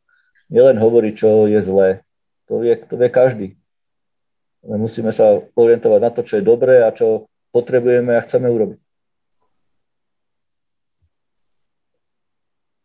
Ďakujem. To však pani Martišková, ak by sme ešte ostali uh, pri tej otázke spravodlivého, spravodlivej transformácie alebo spravodlivého prechodu z, na ten nový, na ten nový, hoci čo to bude, uh, systém výroby automobilov ako, zabe, ako zabezpečiť, jednoduchá otázka, ako zabezpečiť, aby, tak povediac, podľa toho kréda Európskej komisie nikto nezostal pozadu? To, to je otázka, na ktorú sa budem trošku zdráhať odpovedať, pretože uh, to, to aj, aj z tejto diskusie vyplýva, že to, to nie je jednoznačný jeden recept. Hej. Tu proste prichádza, vymanovali sme podľa mňa už aspoň 6 megatrendov v automobilovom priemysle, ktoré uh, sa vytvára, akože, ktoré, ktoré pôsobia rôzne na tú zamestnanosť. A a uh, veľmi často spomína, akože sme spomenuli práve úlohu štátu, uh, ale tá úloha štátu je naozaj, tak ako to pomenoval uh, pomenovali predrečníci, vlastne samotný ten štát je v konkurencii s ostatnými krajinami a, a zápasy o tie kvalifikované pracovné sily, zápasy o vlastne tie zahraničné investície, um, kvalifikované zahraničné investície. Um, a, a zároveň, zároveň tu pôsobia lokálni aktéry. Hej, že, že, že my sme, uh, sú tu proste nejaké ako globálne trendy, ale sú proste lokálni aktéry, sú tu uh, lokálni zástupcovia zamestnávateľov, sú to proste odborové organizácie, ktoré zastupujú svoje záujmy a sú to role regiónov, ktoré proste majú šancu podporovať uh, uh, práve ako konkrétne firmy, ktoré napríklad uh, majú ambície, uh, tak ako sme to počuli od pána Jurkyho, ako uh, upgradeovať uh, na tej produkčnej sieti smerom vyššie. A uh, to, to sú veci, ktoré, ktoré sú trošku taká ako alchymia to dobre nastaviť, aby to fungovalo. A mm, nie som si istá, či sme sa na Slovensku pokusili už dostatočne uh, vyskúšať tie metódy a dostatočne sa snažiť uh, zistiť, ktorým smerom a ako a čo funguje. A ja by som povedala, že my sme na to mali celkom dosť času, pretože keď sme začali prilákavať zahraničné investície, tak písal sa rok 2000 až Proste bolo to okolo roku 2000. Prichádzali tu automobilky, poskytovali prácu, proste riešili ten momentálny problém Slovenska, čo bola vysoká, vysoká nezamestnanosť, to znamená dostatok dostupnej pracovnej sily pre automobilky a ten sa proste vyčerpal, hej, a postupne sa vyčerpáva, vyčerpáva sa aj v tom tlaku na rast miest, vyčerpáva sa v tom počte tých ľudí, ktorí sú ochotní túto prácu robiť a my sa potrebujeme posunúť ďalej. A a nemám pocit, že sme, že sme zatiaľ ako hľadali dostatok tých receptov uh, v podobe hospodárskej politiky, ktorá, áno, uh, bolo toto spomenuté, musí byť naviazaná aj na tú európsku. A zároveň my sa tu proste uh, bavíme o takých akože skoro elementárnych otázkach, ako že vybudovanie elektrostanice, hej, že, že aj toto uh, sa zrazu zdá problém. Takže my sme pod takým ako neuveriteľným tlakom a, a, a ne, ne, nezdá sa mi, že by sme tak ako komplexne vedeli uh, pristupovať e, k týmto problémom nejak systematicky. E, máme nejaké dobré príklady e, individuálne v nejakých ako lokalitách a to, a to je práve tá vec, hej, že, že, že my aj lokálne budeme proste čeliť nejaké rastu, s nejakým tlakom na zmeny v tom priemysle, pretože máme regióny, kde tá zamestnanosť, alebo to sú konkrétne okresy, kde tá zamestnanosť je okolo 20 až 50 hej. A samozrejme neprekvapivo sú to proste lokality, kde už teraz tie automobilky máme, okolo ktorých sa sústredia dodávateľia. Takže tie problémy budú veľmi lokálne, ale mohli by to byť aj lokálne príležitosti, veľké príležitosti a je, je otázka, ako, veľmi ich využívame a kto by to mal celé zastrešovať. Či iba štát, alebo či tam by mala byť rola aj ďalších ako lokálnych aktérov v spolupráci zase s s tými globálnymi. Ďakujem veľmi pekne. Pani Jurky, takisto samozrejme kľudne reagujte na to, čo tu zaznelo zároveň, ale trošku nadviažem na to, čo ste hovorili naposledy. Keď ste povedali, že Scheffler už nejakým spôsobom adaptoval tie tú rôznu elektromobilitu a rôzne princípy elektromobility už v roku, ak sa 2015. A z tohto pohľadu idú z vášho idú podľa vás firmy v, rýchlejšie než štát, nemusíme sa baviť len o Slovensku, ale aj môžeme to stiahnuť na celú Európu. Sú firmy progresívnejšie než štáty v adaptácii elektromobility a rôznych iných princípov? Ja si myslím, ďakujem za otázku, že určite áno. Keď by som to tak len zjednodušene vzťahol na to, čo poznám, neviem úplne to porovnať. Si myslím, že v tej Európe, v takých ekonomikách ako nemeckej, francúzskej, kde oni vnímajú tú potrebu ešte oveľa viac a majú to viac v rukách, ako to dokážu podporiť, to bolo cez tie rôzne granty a musí tam byť dôvod, prečo sa v Nemecku už za necelý posledný rok predalo viac e, hybridných a elektrických vozidel ako dízlových napríklad. Takže asi to bude tým programom štátu, úľavami na daniach a celkovo zvýhodňovaním týchto vozidiel a sú si toho vedomí a celá, celá vlastne aj tá infraštruktúra, všetci nemeckí e, výrobcovia vozidiel proste dávajú tomu prioritu a ťahajú si aj tých svojich dodávateľov. Však e, určite aj Schaeffler ako jeden z dvoch, troch najväčších na svete do automobilového priemyslu sa takisto spočítal, keď to tak zjednodušene poviem, a nastavil si ten roadmap, čo chce dosiahnuť. A preto, prečo možno nie je štát, keď to vnímam, že na Slovensku taký aktívny, je to, je to škoda, lebo ako som povedal, má rovnaký tlak podľa mňa z pohľadu toho, koľko je tu automotívu ako súkromný sektor a firmy, tak mi to nejde do hlavy. Keď by som to vzťahol na jednoduchú vec, my keď sme sa dozvedeli, že dobre, je tu tá príležitosť a teraz už len to vzťahujem lokálne na našu firmu na Slovensku, našu pobočku malú, v podstate, že chceli by sme sa o to pobiť, lebo vieme, že dobre, nie sme na tom tak zle, robíme podvozkové systémy, robíme riadenia, robíme brzdy, to by mohlo fungovať, aj keď to nebude elektromobilita, ale máme dva veľké segmenty, ktoré robia motorové elementy, tam by sme sa chvíľu dokázali zviezť na náhradných dieloch, aftermarket by ešte chvíľu fungoval a potom máme nejaké prevodovkové, no ale vedeli sme, že to nie je budúcnosť. Tak sme v podstate si spravili jednoduchý Fit for, program Fit for e-mobility, tam sme si definovali piliere, čo je pre nás dôležité, uchádzať sa o výskum a vývoj, byť pripravený proste podporovať výrobu a integráciu a industrializáciu výroby. Dali sme si pár pilierov a vzdelávanie. Hej? Že toto sú také piliere, ktorým sa budeme venovať a začali sme na tom pracovať. a čo mi chýba možno nejaká koncepcia na Slovensku, že taká štát si povie, dobre, transformácia automobilového priemyslu je pre mňa dôležitá, začnem sa venovať v prvom rade. Tak keď tu chcem niečo dotiahnuť, tak musím dať granty.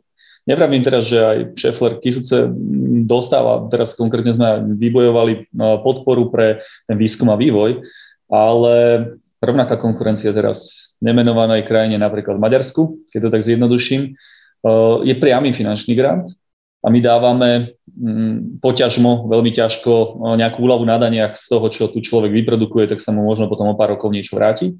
Ale naša konkurencia sú presne, a prečo sa bavíme, že prečo možno tie výroby batérií idú niekde do Maďarska, do iných štátov, nie k nám. No lebo podľa mňa čo je moja skúsenosť a pokiaľ nie sú všetky iné misky váh na, na, na tej strane toho slovenského dodávateľa, že sme šikovní, že máme takú a takú kompetenciu, takú 20 rokov sme tu máme prax, tak by to asi skončilo, poviem, v Maďarsku. To bola naša najväčšia konkurencia, potom máme konkurenciu v Rumunsku, máme konkurenciu Čechách, všade, hej, keď to tak poviem. A um, tieto krajiny, ostatné, okrem Slovenska, keď to tak zjednoduším, dávajú vo veľkej miere tie priame granty.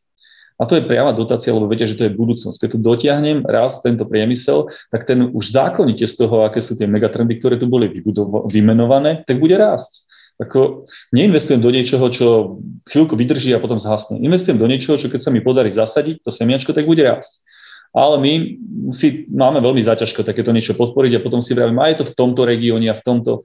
Toto selektovanie na regióny nebude fungovať u tejto veci pretože ak si poviem, že to chcem iba v Košiciach, alebo teda iba, ja neviem, v Lučenci dám 35% grantov alebo dotácie a keď to bude v Žilinskom kraji alebo v Bratislavskom nedám, tak e, v podstate to nepríde na to Slovensko nebude to tu a nebude bude to v Maďarsku. Hej? Takže tá koncepcia, to vôbec, že s tým je spojené nejaké vzdelávanie. Vyslovene, ja som to trošku načrtol, štát nám moc do toho takého cieľavedomého vzdelávania pre elektromobilitu nepriniesol. Vyvinuli sme si niečo s Fraunhofer inštitútom, školíme, robíme na tom s našimi univerzitami. Žilinská univerzita už má v podstate cez program Train to Trainy vyškolených lektorov, ktorí sú schopní školiť mechatroniku. A toto by som očakával, že s tým prídu možno univerzity, niekto ich koordinuje a ponúknú to nielen preto, že si to my vybudujeme ako súkromný sektor, ale že s tým niekto príde môžu to užívať všetci na Slovensku môžu sa s tým prezentovať pri získavaní uh, nových projektov alebo aj v rámci tých svojich korporácií, lebo správne bolo povedané, a pána Matušeka, áno, rozhoduje sa v tých korporátoch, ale ten korporát berie všetko na vedomie. Či, sú tu, či je tu záujem štátu podporiť to, či tu je proste infraštruktúra, vzdelanie, či sú tu ľudia a či tá krajina ako Slovensko ako také nejakým spôsobom vníma uh, tú e-mobilitu ako, alebo vlastne tú dekarbonizáciu ako jeden zo svojich hlavných cieľov a že sa to nejak aj prejavuje. Pokiaľ uh, my sa tu bavíme trendy v Európe 70% vozidiel 2030, pokiaľ na Slovensku sa, ak mám správne údaje, za minulý rok ešte nepredalo ani do 10% hybridných elektrických vozidiel, tak uh, a stále tu sa tvárime, že vyžijeme na tých starých vozidlách z Európy, tak e, takisto nie sme pre nich zaujímaví. Hej. Takže toto, toto tu chýba, nejaký systémový prístup. A možno potom neskôr by som ešte tej pracovnej síle reagoval, ale toto, ten cieľavedomý systematický prístup štátu, ktorý, keď teraz ja len jedna posledná vec. Všetci, ako sme tu, vieme pomenovať, čo treba, čo sú príčiny, čo sú problémy, čo, kam to pôjde a úplne teraz poviem, každý človek s trošku zdravým sedliackým rozumom vie, čo by mal spraviť. On chýba niekto, kto by tú úlohu prevzal a zrealizoval, urobil z toho program, naplnil ho a proste investoval do budúcnosti. Hej. A toto mi tu trošku chýba, že to nikto nie je schopný uchopiť napriek tomu, že na Slovensku veľa ľudí, ktorí by vedeli, čo s tým treba robiť. Ďakujem toľko z mojej strany. Ďakujem veľmi pekne. Čas sa nám už trošku kráti, čiže máme priestor na nejaké posledné záverečné kolo. Samozrejme máte priestor aj na nejaké záverečné slovo. Ja by som v tomto kole otočil poradie, čiže pán Jurkie dám slovo ešte raz vám, zároveň ale veľmi stručne. Zastreším to nejakou takou záverečnou otázkou. Aké, vy ste hovorili, že vieme cca a približne čo treba robiť, aké konkrétne kroky, aké konkrétne návrhy by vláda, by slovenská vláda mala smerom k transformácii urobiť. Iba stručne, ak môžete, máte mhm. slovo. Ďakujem. Ako som spomínal, chýba mi nejaký ucelený program, ktorý by zastrešoval niektoré hlavné piliere, aby sa tá transformácia mohla vôbec diať a, a išlo to a bolo to potvorené z hora dole a nie, že v podstate tí subdodávateľia sa tlačia a prebijajú každý svojou cestou nejakým spôsobom z dola hore na tej pyramíde. A to by urýchlilo. Hej. Mala by si povedať, jasné, my máme veľmi uh, taký pozitívny postoj ministerstva hospodárstva k uh, vodíkovým systémom celkovo, ale tie samotné, keď ich nemám, neviem uchopiť, tak asi nemôžu byť jediným pilierom. To ide ruka v ruke s CO2 neutrálnymi pohodmi, mal by som sa pozerať na autonómne riadenie, a mal by som sa baviť o fosílnych palivách a podporovať rovnomerne, alebo povedať, toto sú megatrendy, tieto budeme podporovať nezávisle od regiónu, nezávisle od, od toho, že či mám, alebo zmením tú, tú politiku, že som ochotný dať iba úľavu na daní, ale pozriem sa tak, ako sa pozeráme pri všetkom ostatnom okolo seba, čo robí moja konkurencia. Aby sme boli konkurencieschopní. Hej. To, je, to je to, čo si myslím a um, aj keď by sme chceli teraz uh, priorizovať my vzdelanie napríklad, uh, tak si myslím, že tak ďaleko ešte nie sme, aby to bolo to najkľúčovejšie, ale paralelne by som povedal, že treba sa aj tomuto venovať. Chýba mi z môjho pohľadu nejaký cieľený program na podporu tejto transformácie. Možno by stačilo poved- po- počúvať zväz automobilového priemyslu alebo tieto odborné Eh, komisie, ktoré proste vedia presne, čo treba robiť, nechať si poradiť a urobiť eh, strategický program, ktorým v podstate eh, tú transformáciu podporiť, pretože to je to, z čoho, ja neviem, možno jedna tretina slovenskej ekonomiky žije. Takže toľko z mojej strany. Ďakujem veľmi pekne. Pani Martišková, rovnaká otázka na vás, konkrétne návrhy, konkrétne uh, kroky slovenskej vlády smerom transformácie ja predpokladám, že sa na ucelenom programe pre transformáciu zhodneme asi všetci účastníci. Ja by som skôr k tomu doplnila, že, že, že paralelne s tým, um, aj keď sa to môže z pohľadu uh, akoby celkového uh, toho biznisu a toho nastavenia automobilu priemyslu zdať ako taká um, akože vlastne taká minoritná záležitosť, že tí zamestnanci si nájdú tú prácu inde, ale um, to nevieme a my ich potrebujeme tiež aj v tejto oblasti podporiť a je tu ďalšia vec, o ktorú sa ten štát musí postarať. No, musí postarať. Musí uh, musí nastaviť incentívy tak, aby, aby, aby dal uh, tým ľuďom tú šancu sa zapojiť do toho trhu práce, aby pre nich tá transformácia bola spravodlivá, pretože zamestnanec, ktorý nebude zamestnaný, tak sa ani to auto nekúpi. Takže je to, uh, je to zase a, a, a potom to spôsobuje ďalšie ako sociálne problémy a, a rozdeľovanie spoločnosti, kedy proste ľudia zostávajú nezamestnaní, uh, pretože si proste už sa už nevedia zapojiť do, do, do úplne ako iných typov práce. Takže tam, tam, tam určite uh, byť taká ako jedna odnož podpory transformácie sa mala určite venovať aj rekvalifikáciám. Ďakujem pekne. Pán Matušek, teraz máte slovo. Prosím. No, ono to totiž to nie je o tom, že či to, že ten nátový priemysel, my, my to tej vláde hovoríme. Len my sa tu na bežiacom páse zavezujeme všetkým medzinárodným dohodám, všetkým strategickým cieľom a potom prídeme domov a robíme si niečo iné. Pán Jurky to povedal, všetky, všetky investície idú mimo Slovenska. Idú do Polska, idú do Maďarska, idú do Čech. A je to presne o tom, všetky štáty dávajú granty, my tu stále len niečo niekedy e, slúbime možno nejakú úlovu nejakým zákonom, ktorý môžeme ale kedykoľvek zmeniť. E, Stále hovoríme, že potrebujeme investície, ale žiadne sem nechodia a nikto nerieši to, prečo sem nechodia. My riešime to, prečo sem nechodia a tej vláde to hovoríme. U nás uh, robíme takým systémom, že spravíme stratégiu a, a tým je to fajn. A keď sa niečo opýtame, povieme, máme tu stratégiu, ale tej stratégii už nerobíme žiadny akčný plán a ak ho aj náhodou aj spravíme, tak ho nevyhodnotíme. A ak ho aj vyhodnotíme, tak sú diametrálne rozlišené názory na spôsob riešenia zo strany štátu a zo, strany tých, ktorí sa to týka, čiže to automobilový priemysel taký alebo onaký.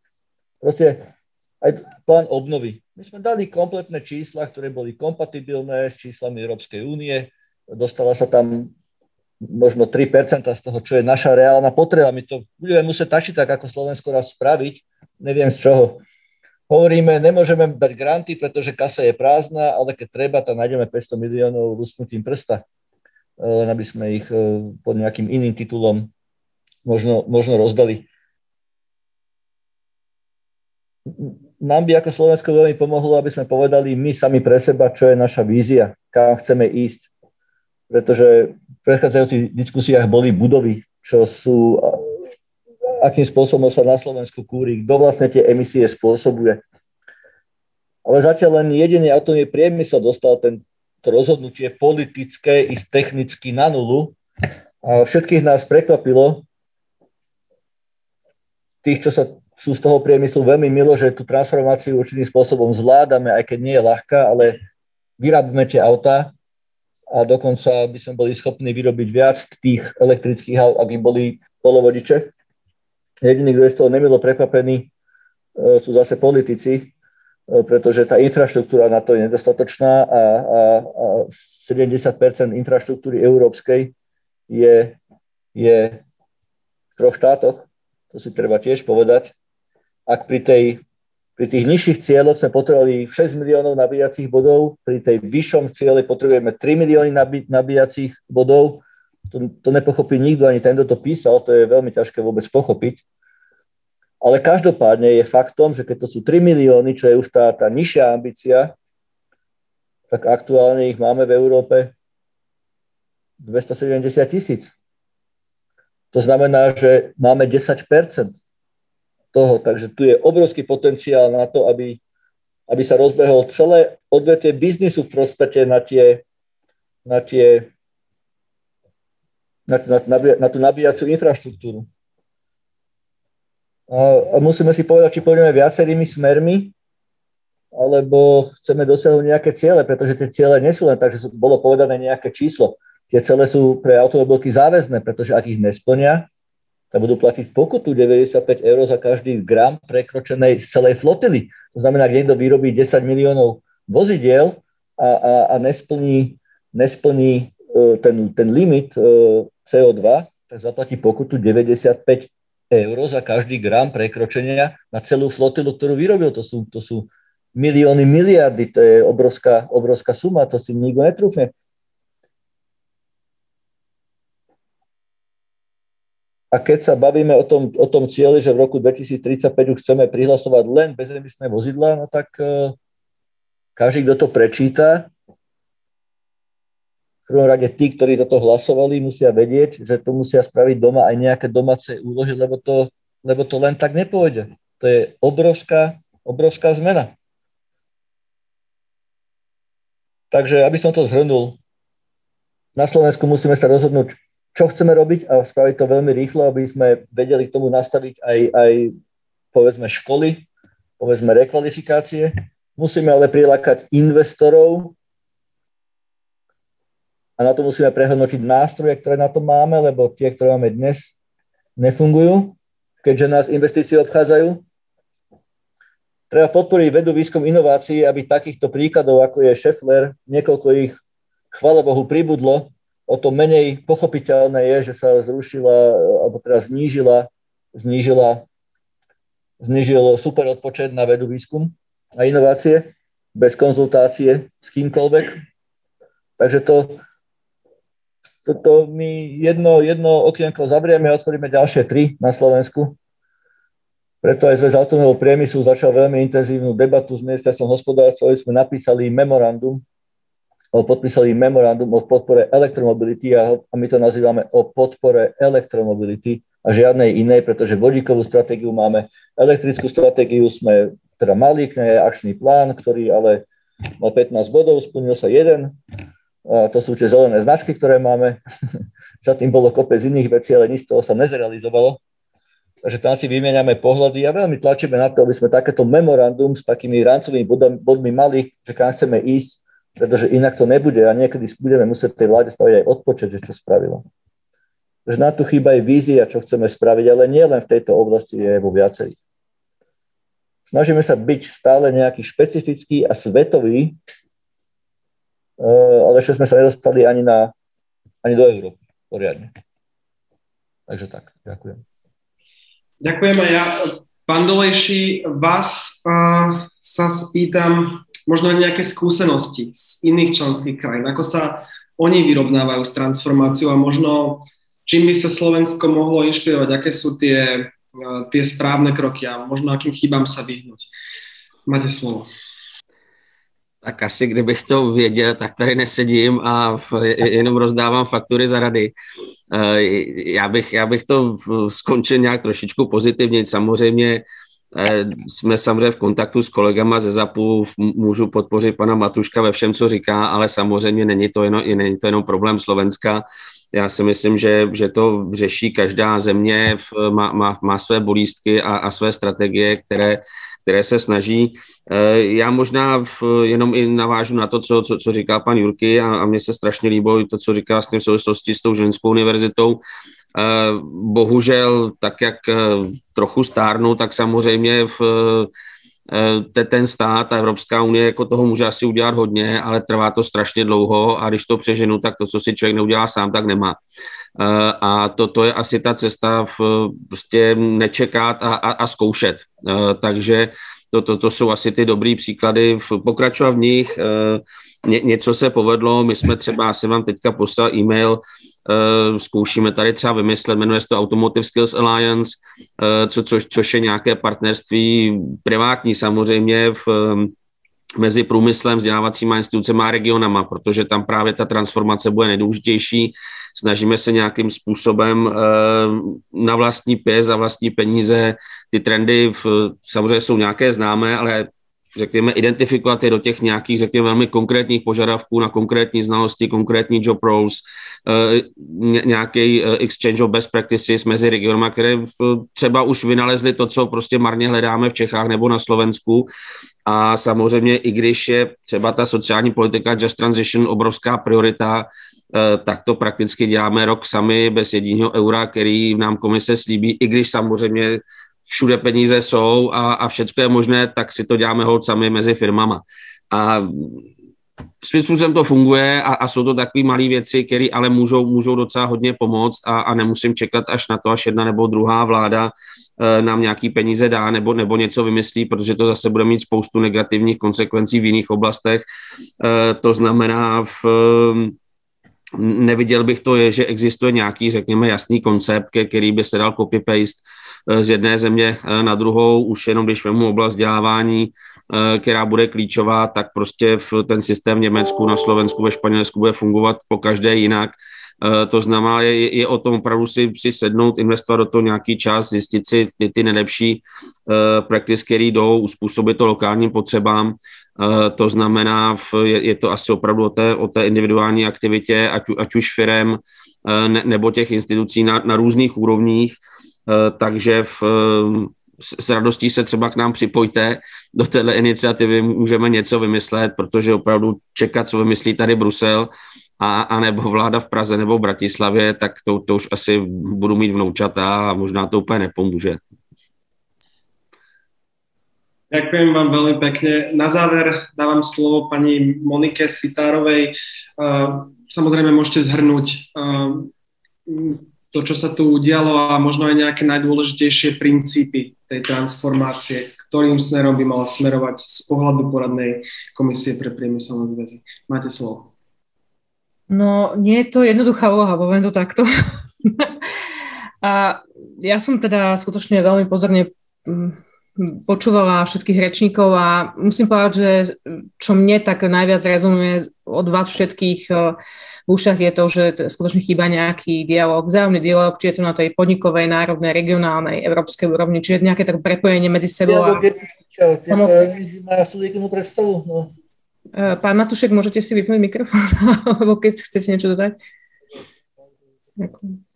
Čiže uh, samotné nejaké to prepojenie tých, uh, tých názorov, výmenu tých informácií a nejakú spoluprácu, lebo to je nie len o tej koordinovanej priemyselnej politike na tej európskej úrovni, ale je to aj o tej koordinovanej politike na tých národných úrovniach. A ja, ak dovolíte, ja budem práve, že nebudem všeobecná, len konkrétna. Mám dva také príklady. jeden príklad mám, keď som bola na misii v Hornonitranskom regióne, ktorý sa nám vlastne z hnedého regiónu zmenil na zelený región a kde došlo teda z pohľadu Európskeho hospodárskeho sociálneho výboru, ale aj z pohľadu odborov ako takých, ktorí sú tam zastúpení ako sociálni partnery a regionálnych zástupcov, tých nejakých lokálnych uh, zastupiteľstiev, došlo k úplnému zlyhaniu vzájomnej komunikácie a síce máme krásny zelený región, kde teraz uh, sa nám pestujú uh, paradajky a sumčeky africké, ale keď sa spýtate, kde sa nachádza tých uh, x stoviek uh, baníkov, ktorí tam vlastne fárali do tých baní, tak ani jeden z nich uh, nie je zamestnaný v týchto, týchto nových zelených, na týchto nových zelených miestach. Čiže toto je podľa mňa úplné zlyhanie akékoľvek vzájomnej komunikácie a zlyhanie toho, toho sociálne spravodlivého prechodu. To je tá odpoveď na tú otázku, že čo to je ten sociálne spravodlivý prechod. Úplne iný príklad mám práve z môjho pôsobenia ako medzinárodnej tajomničky odborového zväzu KOVO v, z Nemecka, kde vlastne mám možnosť komunikovať s kolegami z automobiliek, ktoré teda sú, majú hlavné sídlo v Nemecku. A či už sú to hlavní výrobcov automobilov, ale aj teda ako subdodávateľia, aj firma Schaeffler. Títo podpisujú so svojimi sociálnymi partnermi tzv. dohody o budúcnosti. Čiže tam dochádza k priamej komunikácii na tej podnikovej, regionálnej úrovni, národnej úrovni, so sociálnymi partnermi, ale aj so všetkými zainteresovanými partnermi a dohadujú sa navzájom, ako bude vyzerať tá budúcnosť nielen pre ten podnik a pre tú výrobu ako takú, aby bola zelenšia, ale aj pre tých zamestnancov. A toto je ten pozitívny príklad práve uh, tej, tej sociálne akceptovateľnej zmeny alebo sociálne akceptovateľnej transformácie. Čiže a tým pádom aj sa plní nám to, to heslo tej Európskej únie alebo komisie, že nemali sme na nikoho zabudnúť alebo nobody left behind. Uh, takže ja, keby som to mala zhrnúť, um, budem veľmi rada, e, pokiaľ zostaneme v kontakte a môžeme v rámci našej poradnej komisie, ktorá sa snaží byť veľmi proaktívna, práve komisii ukazovať ešte predtým, než vydá svoje vyhlásenia, e, kde všade sú, e, kde všade číhajú rôzne nebezpečenstvá a tie výzvy hlavne teda pre tie regióny a pre tie národné vlády a národné politiky, keď budeme spolupracovať spolu teda. A mojim zásadným teda vyhlásením dneš, dnešnej diskusie je to, že je, je to otázka tej vzájomnej diskusie. Je to otázka zainteresovania všetkých tých partnerov, ktorých sa to týka eh, do týchto diskusí, aby vlastne dochádzalo k eh, skutočne sociálnej transformácii. A rovnako ako pán Matušek hovoril, ja s ním plne súhlasím, napríklad eh, slovenská diskusia o národnom pláne obnovy je z môjho pohľadu ako zástupcu zamestnancov katastrofálna, pretože tam nedochádza k akejkoľvek interakcii a vzájomnej spolupráci, vzájomnému vytváraniu nejakých spoločných plánov, spoločných víziev a predovšetkým tých akčných plánov, ktoré potrebujeme mať vypracované spoločne. To je z môjho pohľadu všetko. Ďakujem pekne. Ďakujem veľmi pekne a ja dúfam, že sme teda aspoň trošku naplnili tú vašu víziu uh, diskusie, touto diskusiou. A na záver ešte pán Matušek. Ja by som chcel len potvrdiť, ja som takisto, to čo povedala kolegyňa, bol v sa pozrieť, kde, respektíve v Novákoch, akým spôsobom tam prebieha tá transformácia. Že tam je toľko možností a my ani jednu nevyužívame. Uh, je to, neviem ako to nazvať inak ako bieda. Ako tie, tie, tie možnosti sú, sú popísané. Uh, ja viem o tom, že slovenská vláda bojuje o nejaké investície do, do, do, do baterkární, akurát, že nevieme ponúknuť ani miesto, nevieme ponúknuť ani hotový greenfield, nevieme ponúknuť ani hotový brownfield. Keď sa bavíme o pracovných miestach, tak vlastne ani nevieme, kde tie pracovné miesta, alebo kde, alebo v obla, poviem to inak, v oblastiach, kde máme vysokú nezamestnanosť, uh, nevieme ani ako štát povedať, čo je tá reálna nezamestnanosť, pretože mnohí z tých, ktorí sú nezamestnaní reálne, ani pracovať nechcú. Ale my nevieme povedať to číslo, ktoré je pre investorov dôležité, že koľko tých pracovných miest, či dokážem pokryť tými ľuďmi. Nám stále ľudia odchádzajú. Veľmi oceňujem to, čo spravil Šefler, že prilákal ľudí, ľudí naspäť domov fakt je ten, že sa musíme rozhodnúť, čo chceme robiť, pretože my, my stále len spochybňujeme a nevieme, čo budeme robiť. My ako firmy to vieme. A štátu a všetkým orgánom to hovoríme. Ehm, len sa musíme na niečom dohodnúť. A tie, tie priestory tam na dohodu sú, ale musíme sa rozhodnúť, že to začneme robiť. Ďakujem pekne a toto už bolo posledné slovo dnešnej diskusie. Mne zostala taká milá povinnosť zároveň okrem diskusie ukončiť aj konferenciu dekarbonizácie slovenskej ekonomiky. Mám za sebou 5 dní 5 tém. By som sa chcel veľmi pekne poďakovať všetkým divákom, ktorí nás počas týchto 5 dní sledovali a všetkým hosťom. Vrátane tých dnešných dnes diskutovali pani Monika Sitárová, viceprezidentka poradnej komisie pre priemyselné zmeny. Ďakujem veľmi pekne, že ste tu boli. Pán Peter Dolejší, riaditeľ pre mobilitu a udržateľnú dopravu Európskeho združenia výrobcov automobilov, ďakujem aj vám. Alexander Matušek, prezident Zväzu automobilového priemyslu na Slovensku, ďakujem veľmi pekne. Pani Monika Martišková, výskumníčka Stredoeurópskeho inštitútu pre výskum práce Celzy, ďakujeme aj vám. A pán Milan Jurky, riaditeľ Šefler Kisuce. Veľmi pekne ďakujem. Ja by som sa na úplný záver ešte veľmi rád poďakoval uh, aj všetkým našim partnerom, ktorými boli slovenský plinárenský priemysel, Slovnaft, Velux, US Steel Košice, Scheffler, veľvyslanectvo Spojeného kráľovstva Veľkej Británie a Severného Írska na Slovensku, European Climate Foundation a zastúpenie Európskej komisie na Slovensku. To je odo mňa všetko. Ja vás ešte raz pozývam, prípadne ak máte záujem si prečítať náš špeciál, ktorý bude vychádzať do konca budúceho týždňa, ktorý bude podostávať prístupov z tejto konferencie. No a už mi zostávam že sa teším na budúci ročník. Ešte raz ďakujem a pekný deň.